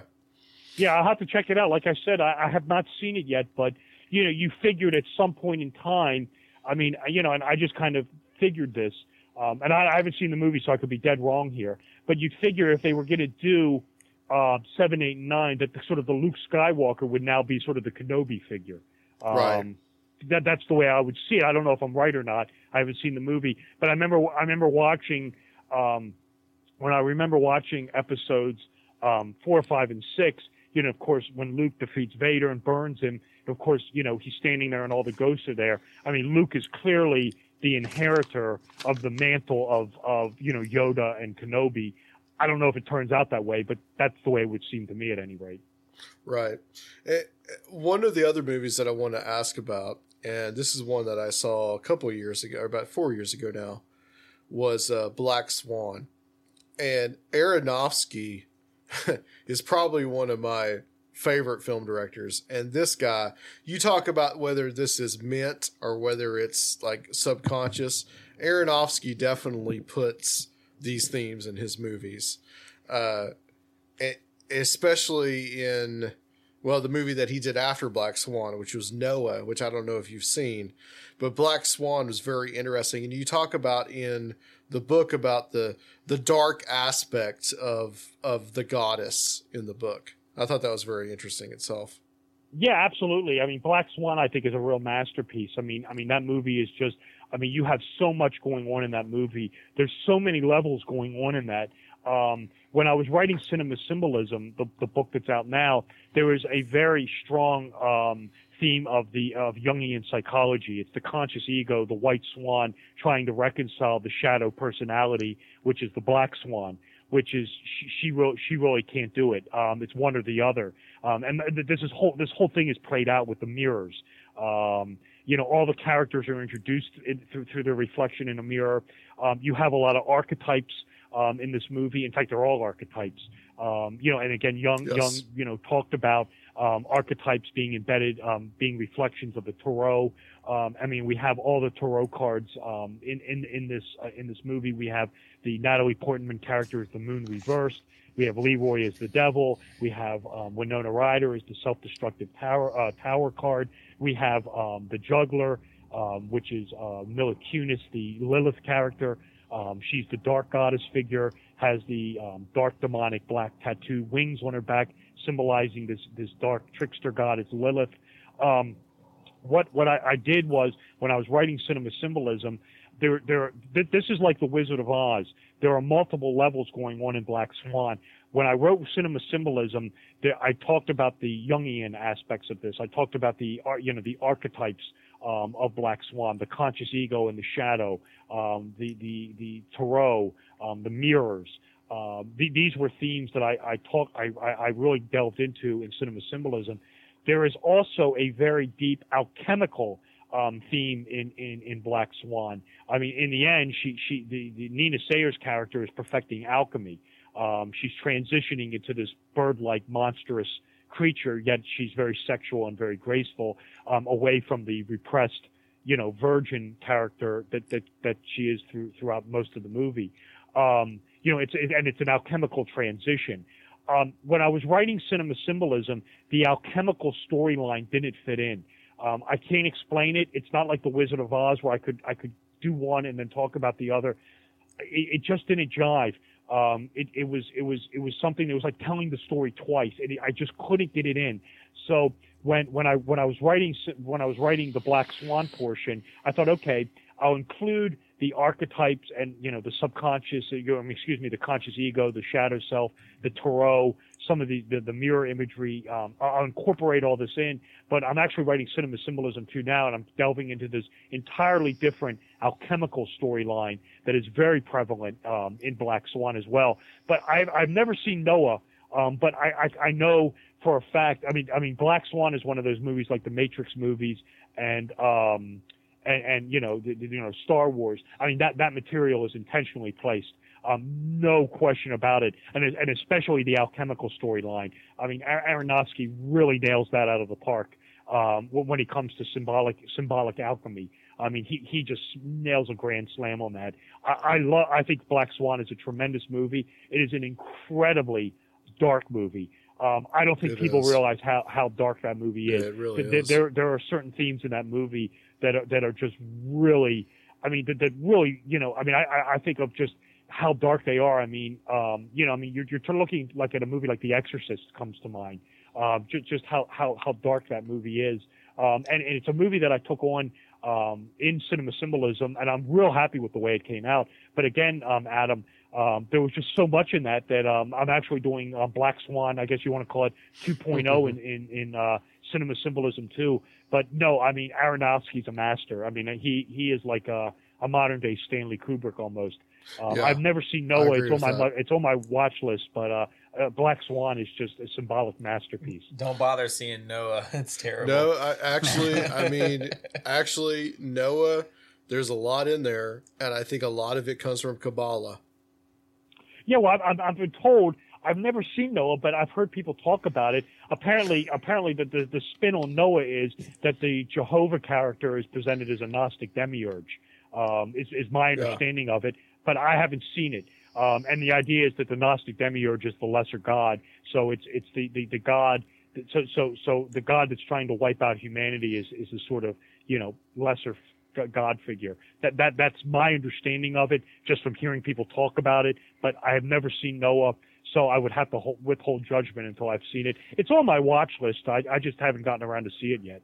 There's also this scene where Anthony Hopkins plays Methuselah, Russell Crowe, of course, is Noah, and he to to talk to God to have this vision to find out what he wants. Uh, Methuselah gives him this kind of like ayahuasca like uh, concoction, and then Noah hallucinates. So it's it's pretty far from like kind of the mainstream of a biblical kind of movie. So it's interesting. Yeah. What, what yeah, I'm, I'm surprised. I'm surprised they didn't put Enoch in it. They should have had Enoch. Uh, if you want to talk Yeah, to God, right. talk, talk to Enoch. They should have gone down that road. Uh, one I wanted to ask you about that's not in the book, but I believe will be in the second book, is Eyes Wide Shut. And this is one Yes. that I just rewatched not too long ago, and it was far more interesting to me than I when I watched it like 15 years ago. Yeah, absolutely. Um, I, I, I, Eyes Wide Shut. I know in your email you asked me about Hunger Games and Eyes Wide Shut. Hunger Games is again another slate of movies that I'm is on my to watch list. Um, but I've not I've not watched one second of of the Hunger Games movies. Eyes Wide Shut's another story. Um, in Cinema Symbolism 2, I have a chapter um, called The Illuminati in Film. And I'm, excuse me, breaking down not so much eyes and triangles in the background, but more more of Illuminati themed movies. Um, and one of the movies, of course, I'm taking on is Eyes Wide Shut. Um, I mean, this is Stanley Kubrick's last movie, um, and I really think this is a very important movie. Th- This movie is very symbolic for starters, um, and this this to me is really the movie where um, Kubrick, to me, um, f- sort of throws down the gauntlet with the audience, um, and, and he basically says what what what I, what I believe Kubrick is is conveying to the audience is he's going to make a movie that's intentionally boring. Um, I, I believe Eyes Wide. I mean, if you, if you watch Eyes Wide Shut through a non-symbolic lens, I think you're you're, going to be bored with it. I mean, this was the criticism of the movie. It's boring. Right. Um, Which but- is but what you I thought watch- the first time I saw it. I thought this is Right. terrible. right. But if, but if you watch the movie symbolically, it's Yeah. much more interesting and it's much more cool to watch. So, I, and I believe that was done, intentionally done by Kubrick because I, I mean, if you watch a movie like The Shining, I mean that damn thing is just overloaded with esoteric symbolism. And I think Kubrick, with with Eyes Wide Shut, is saying. You know, look, audience. If you don't watch this movie symbolically, I mean, it's, it's like it's, he's trying to teach you a lesson. I'm going to bore you to tears unless you watch this damn movie symbolically. And of course, we have um, he likes the movie um, v- very much like a movie he made in the 1970s called Barry Lyndon. Um, it- the movie is very much lit just like Barry Lyndon, but of course you have this whole idea with this, um, with this, and I'll get into this briefly. I don't want to give too much away because it is in, in cinema symbolism too. Right. But I don't mind you asking me about it. Um, um, you have the whole idea of the Christmas lights, um, and you know everything. It, it, the movie's set around Christmas. Everything has these gaudy red, green, orange, blue Christmas lights in the background, and these lights are always surrounded by drugs, death, overdose, prostitution, you know, pedophilia. Um, and, and what Kubrick is showing you is, is, you know, it's Christmas time. This is supposed to be the joyous season. Yet these are the, um, troubles that, you know, these are the evils of society. Um, and they don't go away. Uh, and just because it's Christmas time, they're always there. But these petty evils are just that. They're petty evils compared to when we get to the Illuminati temple, the quasi Masonic, you know, quote unquote OTO sex magic temple. This is where the real evil is. And when Cruise, Tom Cruise finally gets there, you will notice there are no Christmas lights anywhere. I mean, Christmas is completely erased from the Illuminati, Masonic, OTO, sex mansion, sex temple mansion um, in Eyes Wide Shut. I mean, you've got the the whole thing with the master. You know, you got the magic circle there with the sex magic. Um, the master of ceremonies is is casting the magic circle um, Widdershins. That's left hand. That's he's going counterclockwise. That's left hand path black magic. So what Kubrick is showing you is is whether this group exists or not.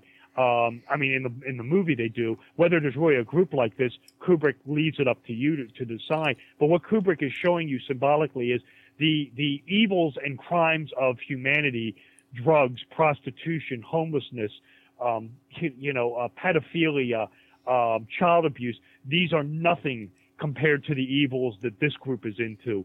Um, and this is what he's symbolically showing you in Eyes Wide Shut.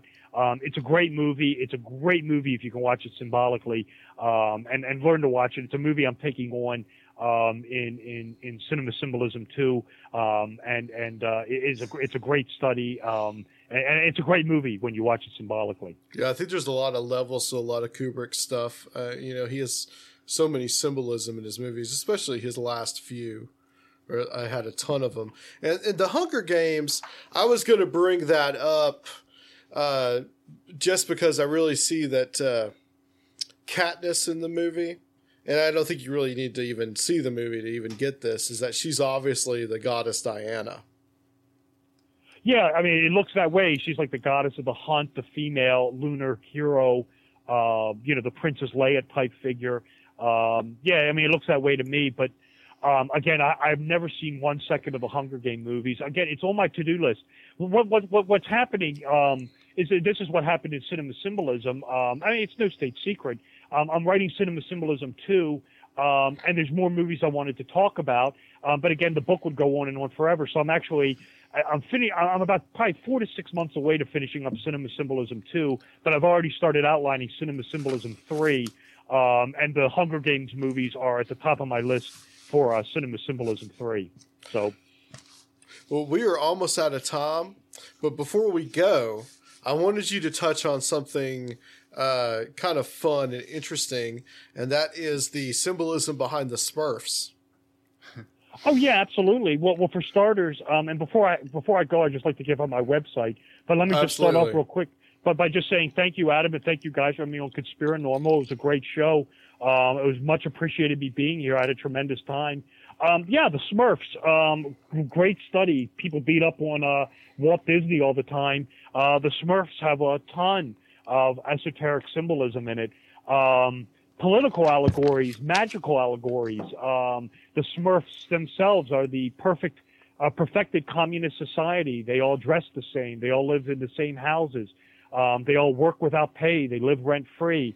We have uh, Karl Marx himself, Papa Smurf, um, who looks like uh, Karl Marx, He um, and he, he wears does. the and he wears the red of the communists. Um, and pay attention, he wears actually the red Phrygian cap of the sans culottes, the uh, proto-Marxists during the French Revolution. Um, so who is Gargamel? Well, you can interpret him as one of two ways. You can look at him as the materialistic West. I mean, who are the arch enemies of the communists? We have the United States during the Cold War. So you can look at Gargamel as the materialistic West. Um, when Gargamel was introduced, um, he's trying to transmute gold, so we know he's into gold and materialism. Um, alternatively, he, he dresses in black, lives in a quasi-Germanic little hovel there, which has, you know, castle-like with an alchemical set um, and a castle keep where he keeps his great satanic grimoire. Um, so you can look at him as Nazi Germany also, um, the the enemy of the communists during uh, World War II. And uh, yeah, I mean, we have some very deep Kabbalistic occult themes. Um, we have uh, Gargamel trying to, you know, un- uh, undo the, the the Smurfs. You know, always trying to use subterfuge to, un- uh, you know, harm the little Smurfs communist village. Um, he uses Kabbalah. He uses sorcery to create a Kabbalistic golem out of a lump of clay. Um, this is Smurfette, the little the little female Smurf. Um, she, she is a Frankenstein-like golem um, created out of a lump of clay. He sends her into the the Smurf village to sow discord and chaos. Um, the Smurfs don't know what the hell to do with her, um, other than she's causing massive problems. Um, Papa Smurf um, eventually catches wind of this and uses white magic to to transmute um, Smurfette into the you know the blonde-haired, white, high-heeled uh, Smurfette that we all know and love. When Smurfette's introduced, she looks like Frankenstein's monster. I mean, she's got the broad forehead, Yeah, yeah. the lo- the long black hair, um, you know, kind of freakish looking. Um, but then she's transmuted into the blonde-haired, um, you know, white, high-heeled um, Smurfette that we all know and love. And you know, you know, we have Gargamel as the satanic black magician with the alchemical set, the grimoires galore, um, the great book of black magic in his basement. So I mean, we have a lot of political allegory. I mean, I know Walt Disney has repeatedly beat up on this material, um, but the Smurfs have it just as much. Um, it's a great study. Uh, it, it, it's it's a great story. I talk about it in cinema symbolism. I revisit the Smurfs also in cinema symbolism too. Um, one of my all-time favorite talking points. Check out the Smurfs. and Robert, please give out your website and also where people can get your books as well. Yeah, absolutely. Uh, again, thank you, Adam, for having me and guys on uh, Conspiranormal. I thought it was a tremendous show. I, I really you. appreciate you having me on. Um, and when Cinema Symbolism Two comes out, we'll we'll do this all over again. Um, no question. If you're interested, if you if you like if you like what you heard tonight, um, definitely check out my website. It's the easiest way to find me um, on the internet. Um, it's www. My name is Robert W. Sullivan the Fourth, so it's Robert W. Sullivan IV.com. That's the letter I, the letter V.com. Um, from there, there are links to buy the books. You can buy the paperbacks. They're on Amazon. They're on Barnes and Noble. You can get the the Kindles, um, the Nooks. The we're, right now when, when- when this interview airs, the ebooks are actually on sale right now. Um, they're discounted to six ninety nine. That sale is only good through the holidays, so don't wait. Get get, get that now. Um, the ebooks are much cheaper than the paperbacks. Um, you know, it's on Amazon Kindle, Barnes and Noble Nook. You can get them in the Apple iBookstore. Go to www.robertwsullivan.iv.com. Links there to buy the books. Um, links there for my social media, Facebook fan pages, Twitter, YouTube channel where you can listen and watch some other TV shows I've done, podcasts I've done, radio shows I've done. It's all there. It's very easy to navigate. Links to buy the books. www.robertwsullivan.iv.com. Well, thank you, Robert, for coming on. It's been very lightning. It's a very interesting subject. And just stay on the line for us. We're just going to close this out. And guys, we'll be right back on Conspiranormal. Welcome back, Conspiranormalians. Did you love that? Did you love it? Well, uh, so, so, so there, there was a couple, there's a couple of movies I was thinking of, uh, you know, while he was talking, you know, like not another teen movie or, uh, I, I I tell you when he when he started talking about the whole light and day thing, I r- the new Star Wars movie really came into mind to me because like more so than even in the original movies, there was that like struggle between dark and light, not only in one character but in several characters and just in Yeah. the movie itself. Yeah. and it uh, that so that really that really brought that to mind when when he started talking about the whole light and day thing.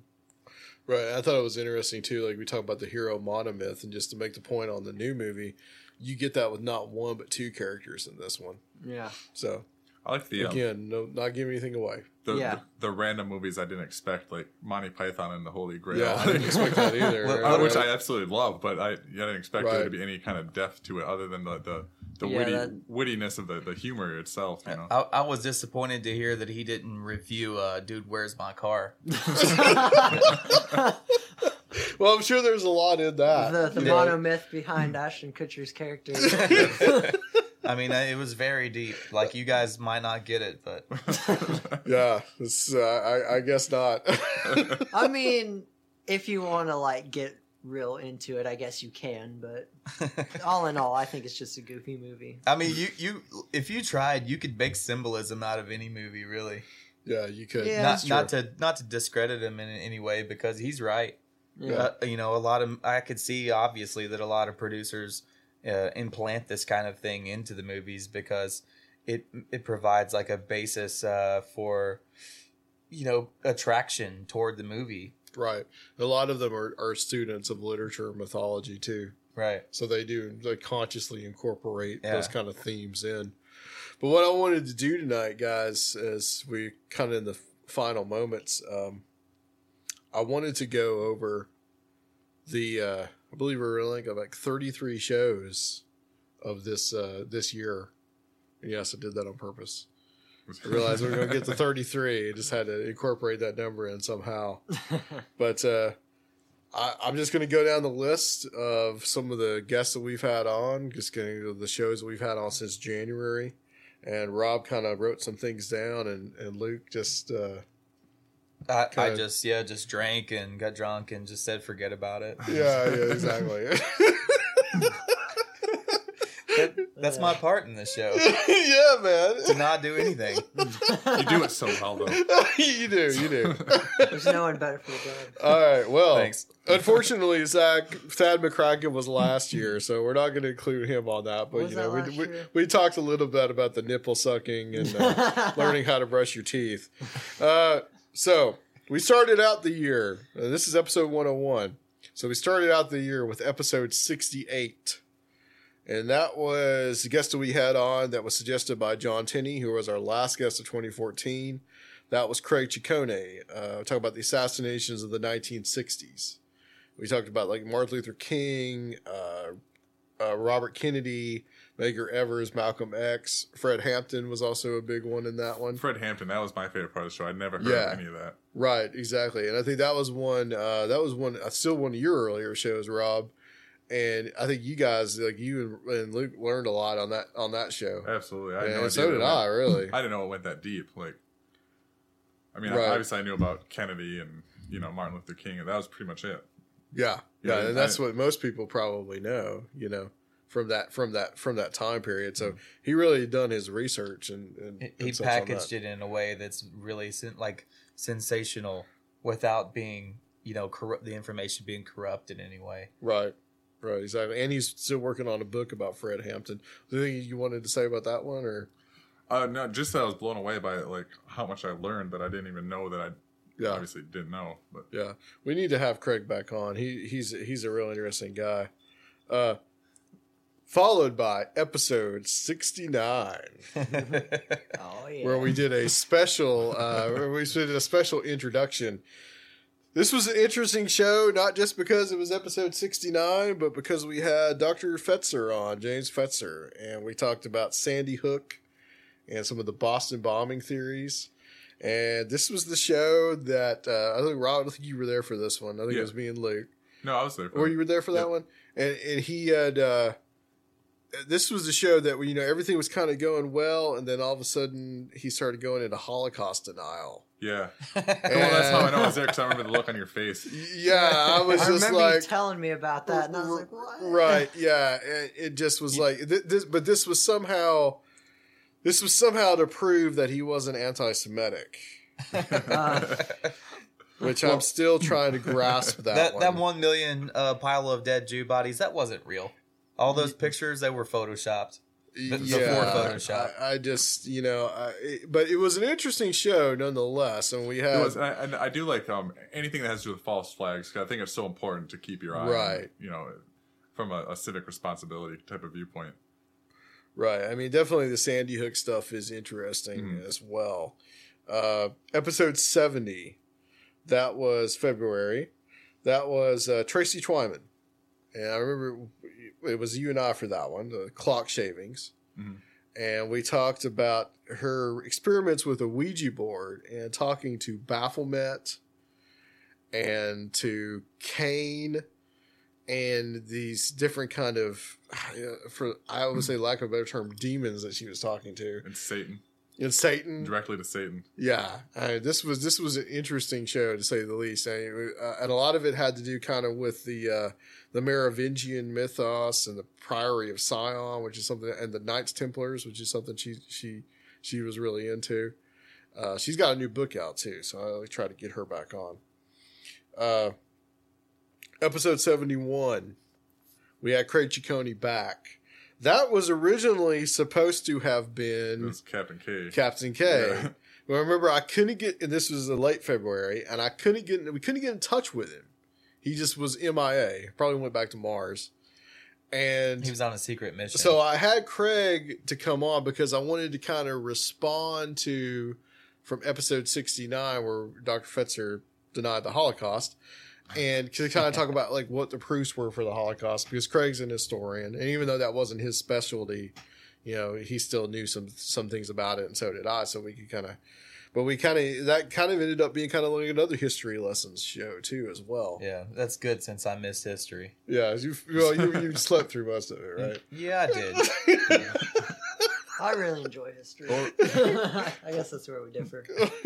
or I was just being a jackass all through. it, So I don't, I don't Cla- clowning around and, and, and, and like cutting farts in the middle of the room. Right, yeah, exactly. Drawing pictures. But God knows what. Anything to add on that one? Yeah, Rob? disturbing What's pictures. notes? Episode 71. Uh, no, just that. Uh, actually, I wasn't going to bring up the, the Holocaust denial unless you did. Okay, I got you. Uh, you know, that's like, oh. uh, episode 72. That's Dr. Future. Uh, first time he was on there this year. Uh, that was in March. That was uh, talking about Jewish ritual magic. And this was just uh, talking about some of the uh, subjects that he was he had come up with on his doing his book series and especially his book about uh, uh, it, it was about Judaism and its holy wars, and now he's followed that up with Christianity and its holy wars. And this was just kind of about uh, Jewish magic, like Kabbalah, and kind of like how influential it is on, in, in, in Israel right now. And this was uh, it- pretty pretty eye opening. I think I don't think you were there I for that there, one either. no, but but I mean, I, I have read like a bunch of occult books about Kabbalah, and it's it's super interesting stuff. episode 73 uh, that's peter goodgame that's a, uh, from a book that he actually wrote in 2001 Good game. called the globalists and the islamists and he actually didn't release it until the earlier this year good game guys and uh, yeah, and that actually we the first time we'd ever called hawaii and I remember on that show there was like this Oh, weird right, like with the parrots Hawaiian and stuff. bird and stuff in the Yeah, background. yeah, It right. also, This- it also had Luke as the uh, the rap intro. Yeah. Oh, Oh, yeah. Yeah. that I was at the- awful. Yeah. the checkout line, girl. baby, baby, you're so fine. Oh God, why do you make me do this stupid? Thing? and you're, you're you're willing to do it. So uh, this was uh, and this was just about like the the how the globalists uh, have kind of influenced the Islamists and the Islamic Brotherhood, and how possibility of of of promoting constant war in the Middle East has kind of uh, lent itself to the population control agenda, which I know Luke is all about. Yeah, I'm- which is yeah, I'm which comes it. out later in the show.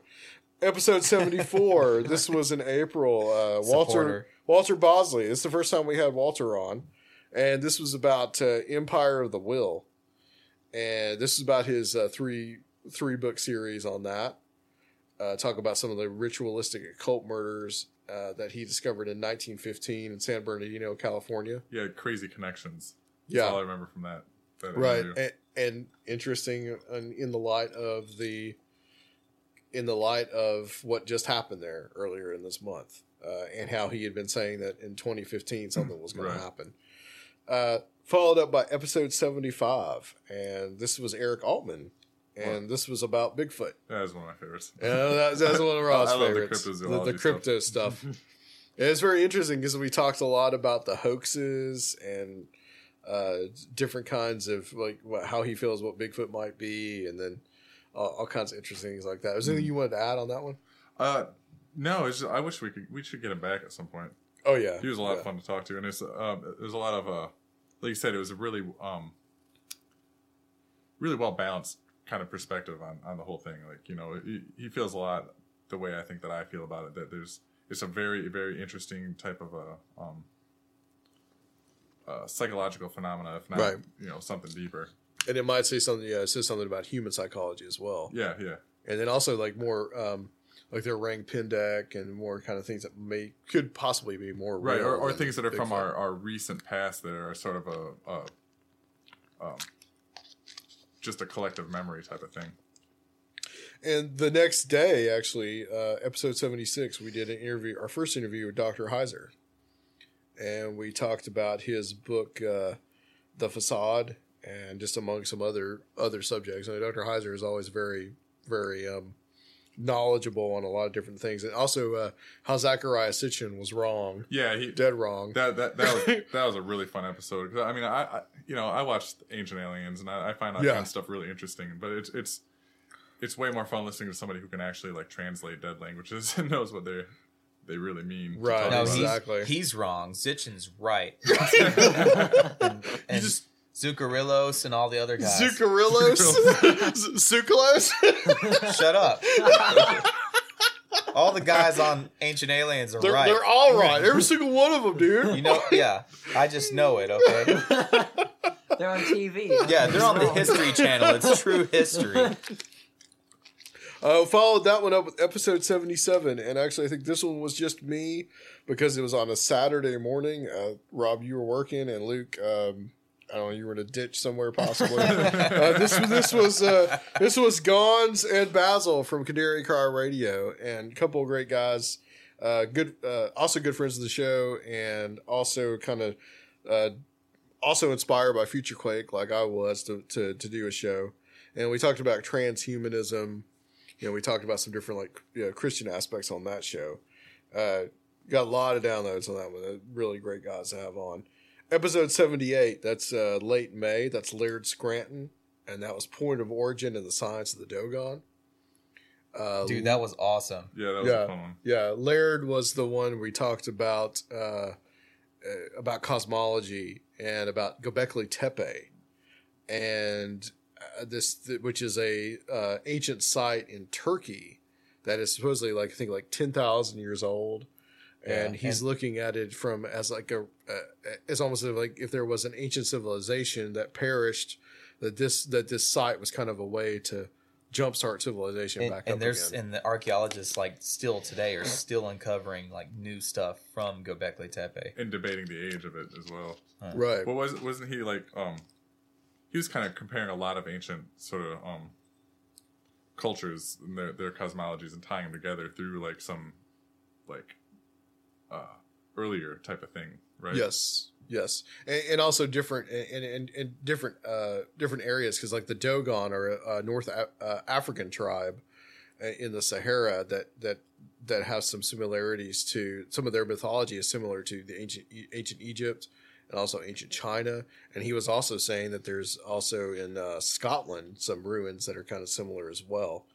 Uh, we followed that up with in the beginning of June uh, with Dr. John Ward, and we talk about Egypt, Egyptology and symbolism.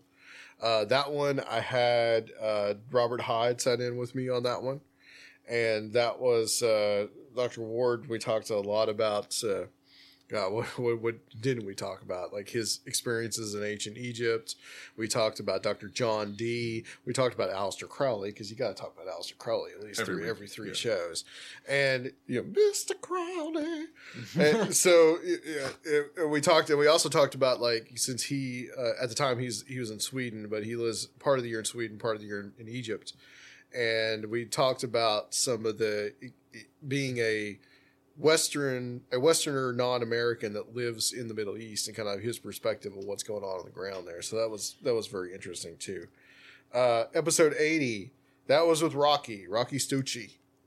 Rocky Stucci. You know, don't don't mess with Rocky Stucci. You know what I'm saying? I'm gonna break your neck if you do. Shout out, Rocky. That was actually an appearance. Uh, it was me and Rob. That was an appearance that we did on his show, EBN Talk Radio at the time, which is now EBN Special Report. And Rocky is the head of the IPBN network, FM, that we are also on. Yeah, big friend of the show. Big friend of the show. Yeah, we just had Rocky on on the uh, 100th episode in the uh, Skype calls part of it. Uh, so yeah, very great. Uh, we talked a lot about like I think on that show I talked a lot about conspiracy and how I felt like the roots of conspiracy uh, came about with uh, the opium wars and the uh, uh, Skull and Bone Society and, and, and Yeah. such as that. I thought that, you know, got to explore some of that a little bit. Uh, episode 81. Uh, this was Dr. Barry Taff. I called this one A Life in Barry's Parapsychology. This was a big deal for me to get Barry Taff on the show because he, uh, I think this was one, I think I'm, I, I did this by myself because you were, you were on your way to, Rob, you were on your way to Bonnaroo to work and then Luke was uh, spending poi and, uh, out, he was he was uh he was in a pagan ritual at that point. Whoa, for real? Yeah, and uh, Wait, where yeah, was I? You were at the uh, Parthenon, I think. Oh. Yeah, you're spin. You were out there spinning fire, watching you know, getting your EDM on, and That's uh, but Dr. Taff, Dr. Taff was one of the is a parapsychologist, and he was involved in the original entity case, uh, where a woman in Southern California had been plagued by a different uh, uh, poltergeist phenomenon. And also, she also claims she was raped by this group by this entity and all sorts of things like that. And we kind of talked about the nature of that and some other cases that he worked on. Uh, Dr. Taff's uh, a huge legend. And kind of like this is one of the few in this year that we kind of talked a little bit. We, we talked about ghosts a little more. Uh, follow that up in late June, episode 82. This was R.J. Von Bruning, The Forbidden Knowledge of Enoch. That was you and me. Uh, Yeah, I wrote a question mark with next to that Luke one. on that one. I don't think I was yeah, there. you were you were you were at the Rue, man. You were uh, setting up Bob Dylan's mic. Oh, Sam, that's right. So. Yeah. Uh, here, here, come, here comes uh, elephant memory over here. it's like he, he remembers shit that I don't even remember. He remembers where I am. And I remember. yeah, because I'm just like, well, you're not coming to the show, whatever, bro. anyway, RG Von Bruning. The uh, guilt trip. I love you, Luke. We we uh we had him on, and we were talking about his book called "The Forbidden Knowledge of Enoch," and this was some of his interpretation of the Book of Enoch and what it means, and kind of the idea of an uh, also kind of like just like Laird Scranton, this idea of an ancient civilization, and this also uh, extremely interesting. Episode eighty three. This was Nick Redfern. This is the third time we had Nick on.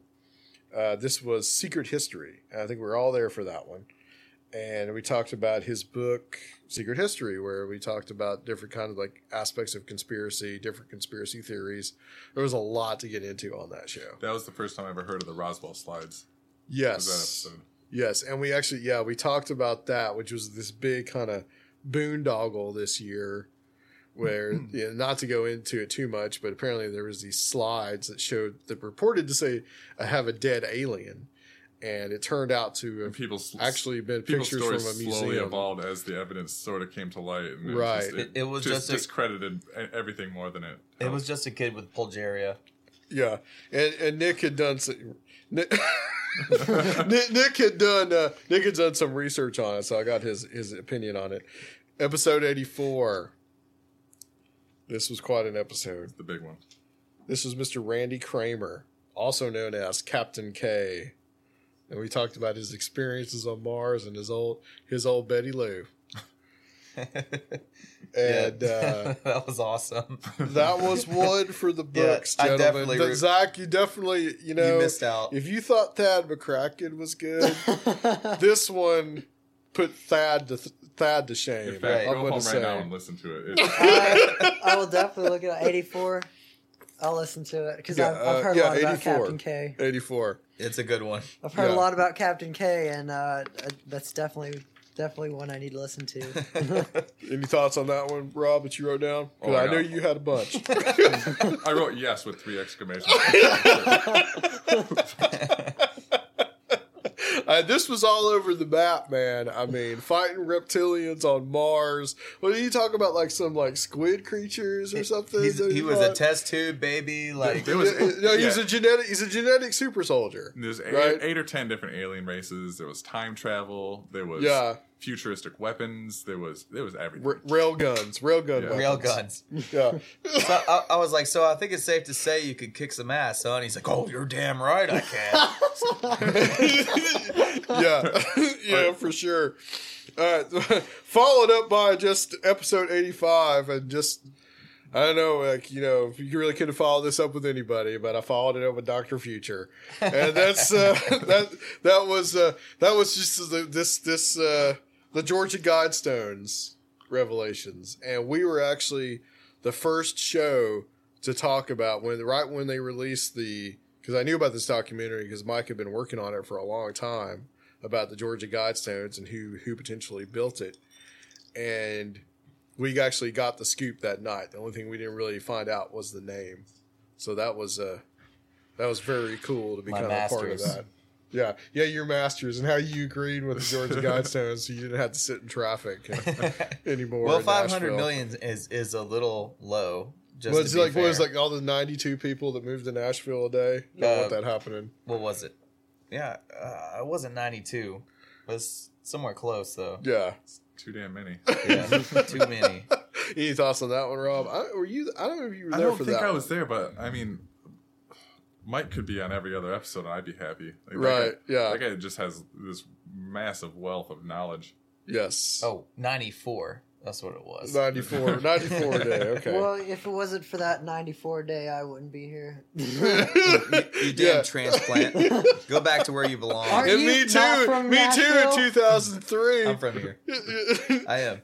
I promise. Did, didn't Adam say you're from Watertown? But that is Nashville. That's greater Nashville. It's not Greater. even the oh, same county. oh, okay. We just got to move out the suburbs, move the line over a little bit. Okay. Move it to the end of the next I'm from county. Tennessee. I'm Anyway. from Doesn't right count. You're outside a of transplant Memphis. too. Go, go back to Chattanooga. I'm Friggin' from right transplant. outside of Memphis. Well, we got that the we counts. got our resident Yankee right here. You know, you right? know I'm what? You're basically still from, the Canada. South. It's just- yeah, you're basically from Canada. Oh, Where's Alyssa? She's everybody thinks she's Canadian. Uh, episode episode eighty six. That's uh, Thomas Fusco. This is behind the cosmic veil, and we talked to Thomas about his book uh, Behind the Cosmic Veil and his uh, theory of supergeometry. And this is we got kind of we got really scientific on this one. A lot of talk about space time. Yeah, he was the guy that was he was trying to come up with like the, like kind of like um Time cube. like Einstein's theory of everything or the, the equation that can kind of sum it all up type of Right. sort of a theory. But something that includes paranormal in it. Yeah, yeah, just kind of his way of trying to explain the paranormal in in a, in a scientific fashion is like this idea that you have a kind of an abstract universe that comes into our own. Uh, episode eighty seven, Walter Bosley again. This is the second time. Secret Missions, and we talked about his two of his books, Secret Missions. One was about Secret Missions. One is about Juan Cabrillo, the uh, Spanish conquistador and his idea that uh, he was actually looking for the Excalibur sword in California, which is an interesting thing, Yeah. and that the Excalibur sword was made out of orme, which is also another interesting uh, idea. And then Secret Missions 2, where we talked about Sir Richard Burton, not the actor, but the explorer, who uh, the idea that he was looking for lost cities in South America, and got really deep on that one episode 88 this is august august 19th we this is momentous because this was the first show that we did in this studio. Uh, that was with marie d. Jones. We talk about mind wars. We talk about mind control how uh, uh, the media MK Ultra stuff. I love mk ultra right and the media kind of influences and cults and anything like that. Any uh, insight on that one? Um, no, just it's that's one of my it's one of my favorite topics. I mean, it goes all the way into like you know, modern advertising techniques and marketing and stuff, and you know you can see a lot of the um, sort of same same type of uh, tactics and stuff put in place that the, the government's been using for, for hundreds and hundreds Oh of yeah, years. yeah, absolutely. Was I there for that one? You were dude? there for that one. Oh. you were there for that one. Okay. Whether you slept through it or not, I can't remember. But But I love all the history of the MK Ultra stuff. Like, Oh, yeah. just because if you look at that and if you look at what the government did then, 50, 60 years ago, then there's no way to deny what they're capable of. and that's come up so many times on this show too. Mhm. It's it's not even funny, and I think there's a lot of it as, and we even talked about this on the show with her. Was that I think there's a lot of aspects of the UFO abduction phenomenon that could easily be explained by mind control experiments. Uh, episode 89. This was Micah Hanks. Uh, first time we had Micah on this year. Uh, we just were graced with his presence last last time when he came on the show uh, in the studio with us. Uh, we talked about podcasting and kind of like the importance of it, and we also talked about the conspiracy media because we that was right at the point where we had those two newscasters that were the newscaster and the cameraman that were shot Oh, in Virginia. right. And we talked about like how people were just kind of jumping the gun and saying it was a false flag, and there were some weird things about that. We are kind of talking about how like the, the conspiracy media. Uh, that was an, also an interesting one because uh, that's uh, we're kind of working out the kinks in this studio. And uh, kind of got like a long email from somebody because because Luke was reading a, uh, a an, an instrument a, a music catalog and it just made noise throughout the entire Which wasn't noticeable to us. It was only on the recording. right. It's like but come to find out, like Micah's like wicked awesome though. right. Yeah, know? I don't think he even cared. Episode ninety. This was Doc Marquis and David Snitker from Southwest Prophecy Ministries. This was an out of the ordinary show, I gotta say. Yes, it was. Uh, This is the one Alyssa wasn't allowed to come to. Yeah, we wouldn't have let Alyssa in, Alyssa come in here and uh, be on the mic.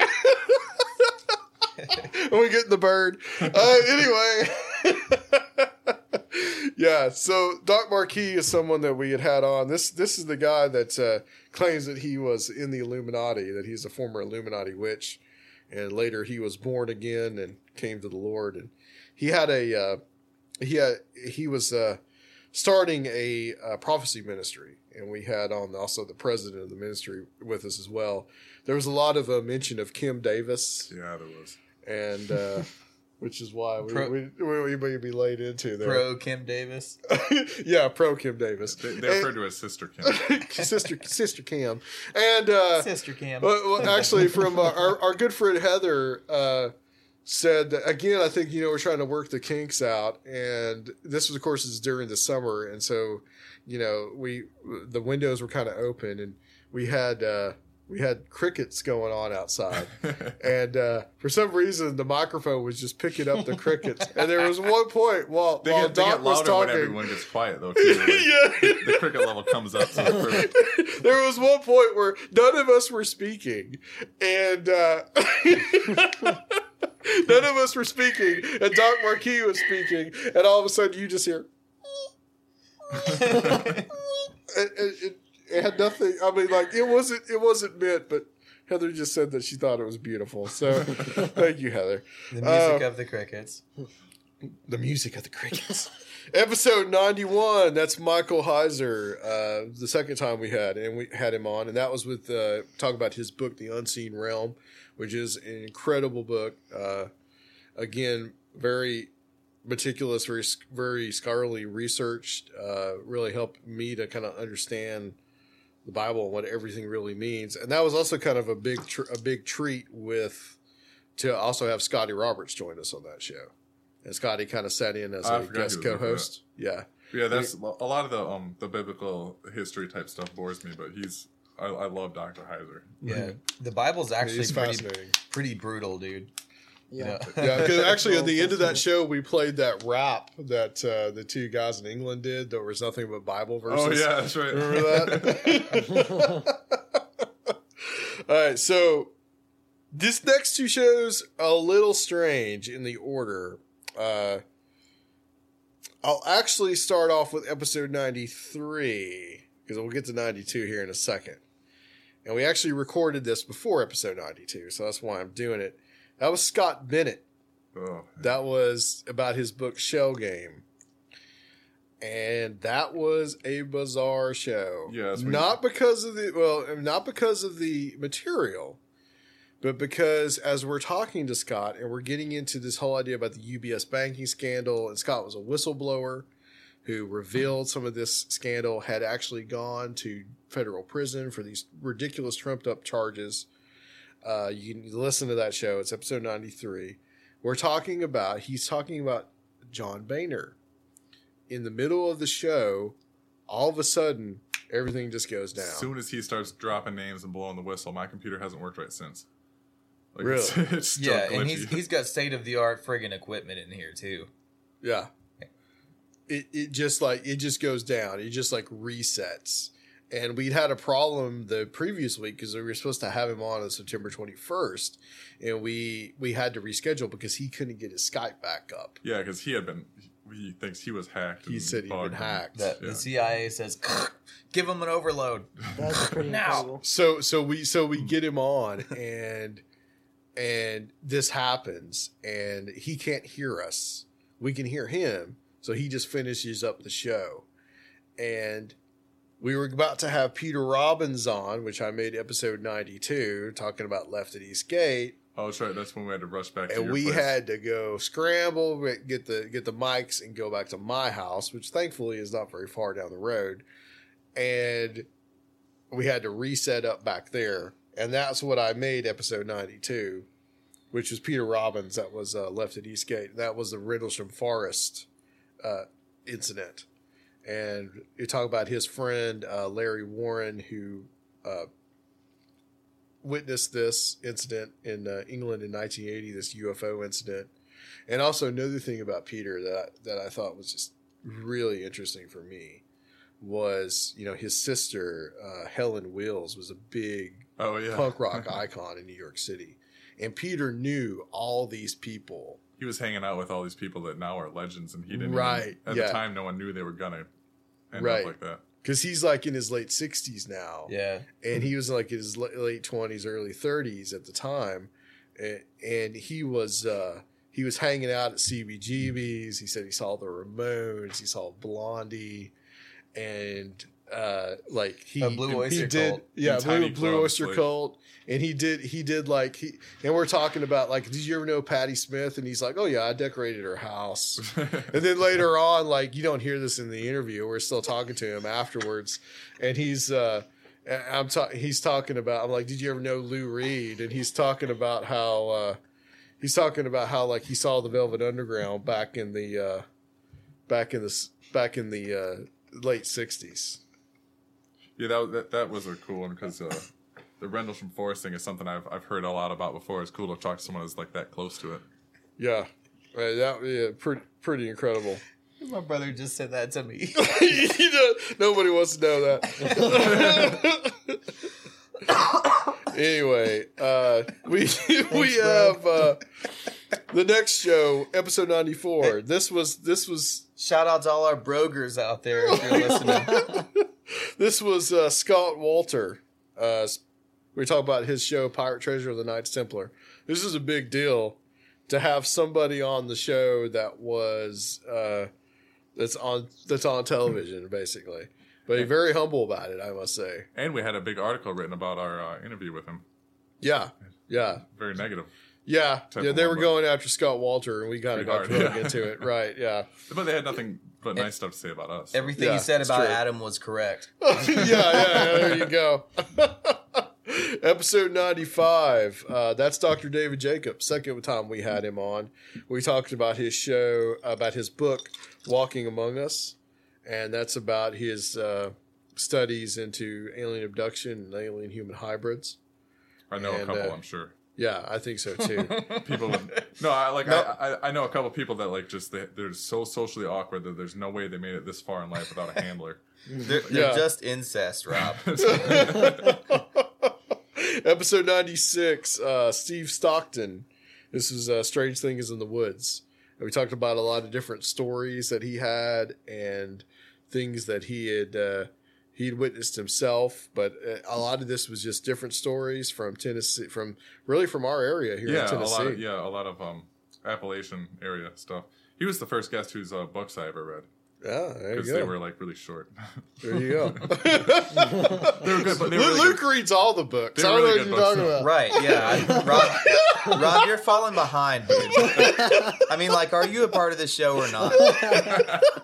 Uh, this large board might say that you know, they might have something to do with that. Episode 97. This was Agi Nost. We talked about spiritual science and how to live till you're 360 something years old. Which Yeah. is very, Wow. I meant to write all those herbs down. I forgot. yeah. It was like, we're, we're, we're, we'll never know. But actually, you can go back and listen. That's true. Quite, quite an age to live to. I think. I think my balls would be like dragging way behind me. That, that's a bit of an exaggeration there, I believe. Episode 98, uh, closing the gap here. That's L.A. Marzulli, Days of Chaos. Uh, we got into it on this show a little bit. This was, uh, this, this was, uh, we got kind of deep. Uh, he's, LA is always 100 miles an hour. And we also had, to begin the show, we had, uh, uh, Stephen Ogden That- from yeah. Germany He talking was- about what's going on over there with the Islamic fundamentalism and all, all that Uh, different wasn't stuff. there for that one either. Hang your head and shave, Luke. Dude, like half the episodes you've mentioned, I don't believe I was there. This was one of the Wednesday night like. Oh, Uh, no, it was a Sunday night. That was, Was a it? Sunday night. And, and you and I had actually this deep discussion that we should have uh, we should have recorded, Rob. But Oh, that's right. Yeah, yeah, yeah. episode ninety nine. This was only a couple weeks ago. This was uh, Rebecca Roth. We talked about her books, Methodical Illusion and Methodical Deception, and we had Doctor Future sit in on that one. That was. Yeah, we show. talked about 9-11. I thought I knew everything there was to know about that conspiracy, but she there was like two hours Yeah. of new material. For That's me. how I felt first time I heard her on uh, Canary Cry Radio. Actually, what did you think about that, Luke? I mean, I, I hate 9 11, dude. Like, I'm so sick of friggin' hearing about it. But you know what? I mean, she did. I mean, that kept me interested, you know? Yeah. She she did. She had a lot new to bring to the table that every your everyday conspiracy theorist most likely didn't know about. Well, and her background alone, like, uh, lends credence to it. Like, you, you know, I've never, never thought about half of the stuff that somebody who's a, a flight attendant would would know how they would, you know, picture all that. Right, exactly. And like um also it, well interesting thing that's happening right now is like uh we got two like Fetzer who we had on he uh, he's going on he's going after her right now. Really? Because he's he's saying that she's not who he's saying she's not who she says she is and Can we get them both she on wasn't at the a- same time? She was oh yeah I would like call him up you know like hey, hey We could play like some Street Fighter battle music. yeah it's like you're totally wrong Because we've had a few of those like get clashing sort of guests. Like, yeah let's you know, let's let's have them do it out. Yeah, yeah, that we- we you know like That fi- good. like fighting fish and just like sit back and watch the watch the sparks fly. There you go. Finally, episode one hundred, which we split into two episodes, and uh, that was good because we had Robert Hyde and Doctor Future. Micah Hanks came to see us. Was here in the studio with us, and we had Nick Redfern and Walter Bosley, Adam Gorightly. We talked to, and uh, Rocky again. We spoke to him.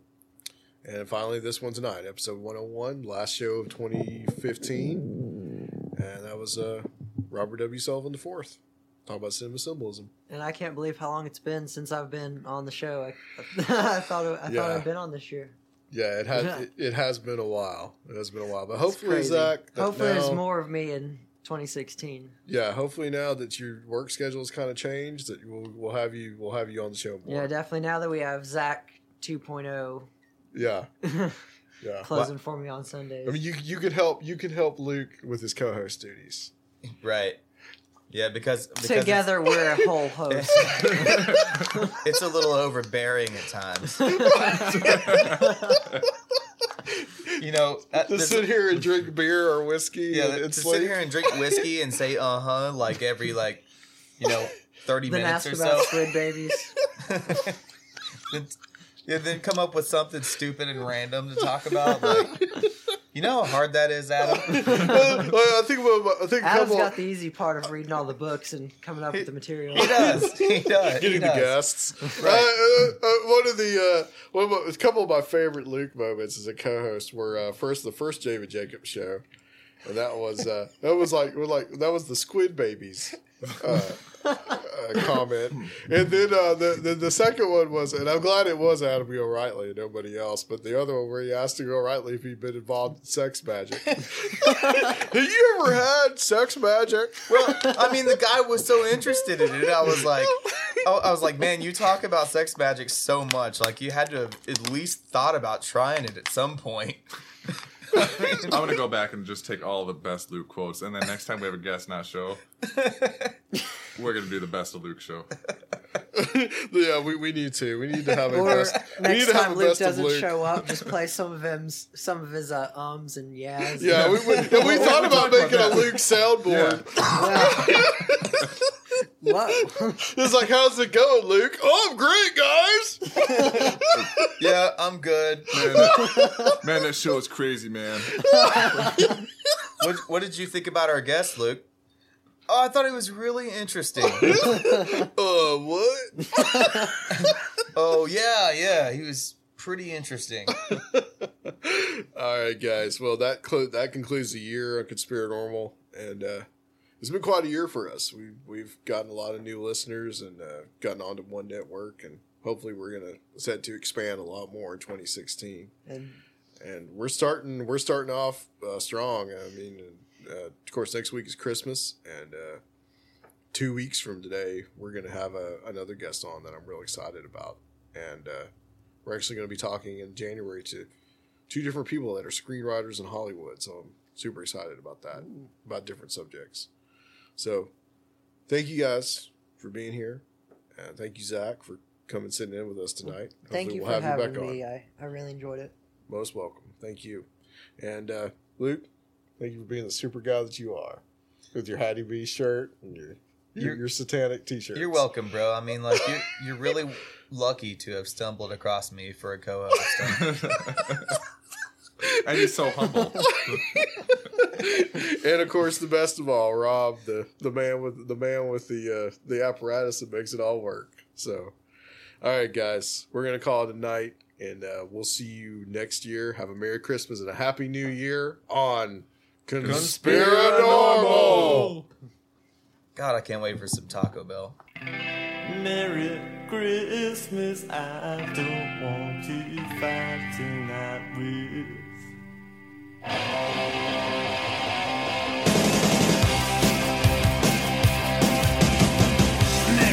Christmas, I don't want to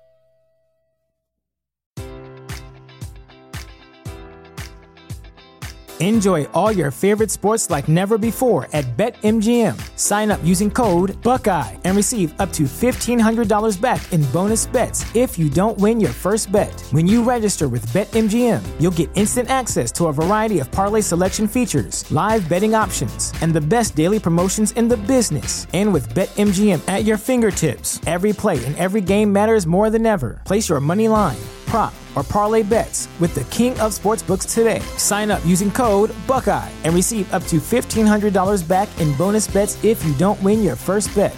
BetMGM and GameSense remind you to play responsibly. 21 plus and present in Ohio, subject to eligibility requirements. Rewards are non withdrawable bonus bets that expire in seven days. Gambling problem? Call 1 800 Gambler in partnership with MGM Northfield Park.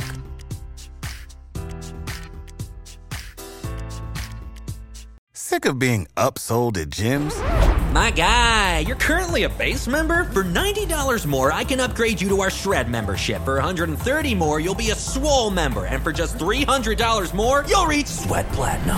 At Planet Fitness, you'll get energy without the upsell. Never pushy, always free fitness training and equipment for every workout. It's fitness that fits your budget. Join Planet Fitness for just $1 down and $10 a month. Cancel anytime. Deal ends Friday, May 10th. See Home Club for details.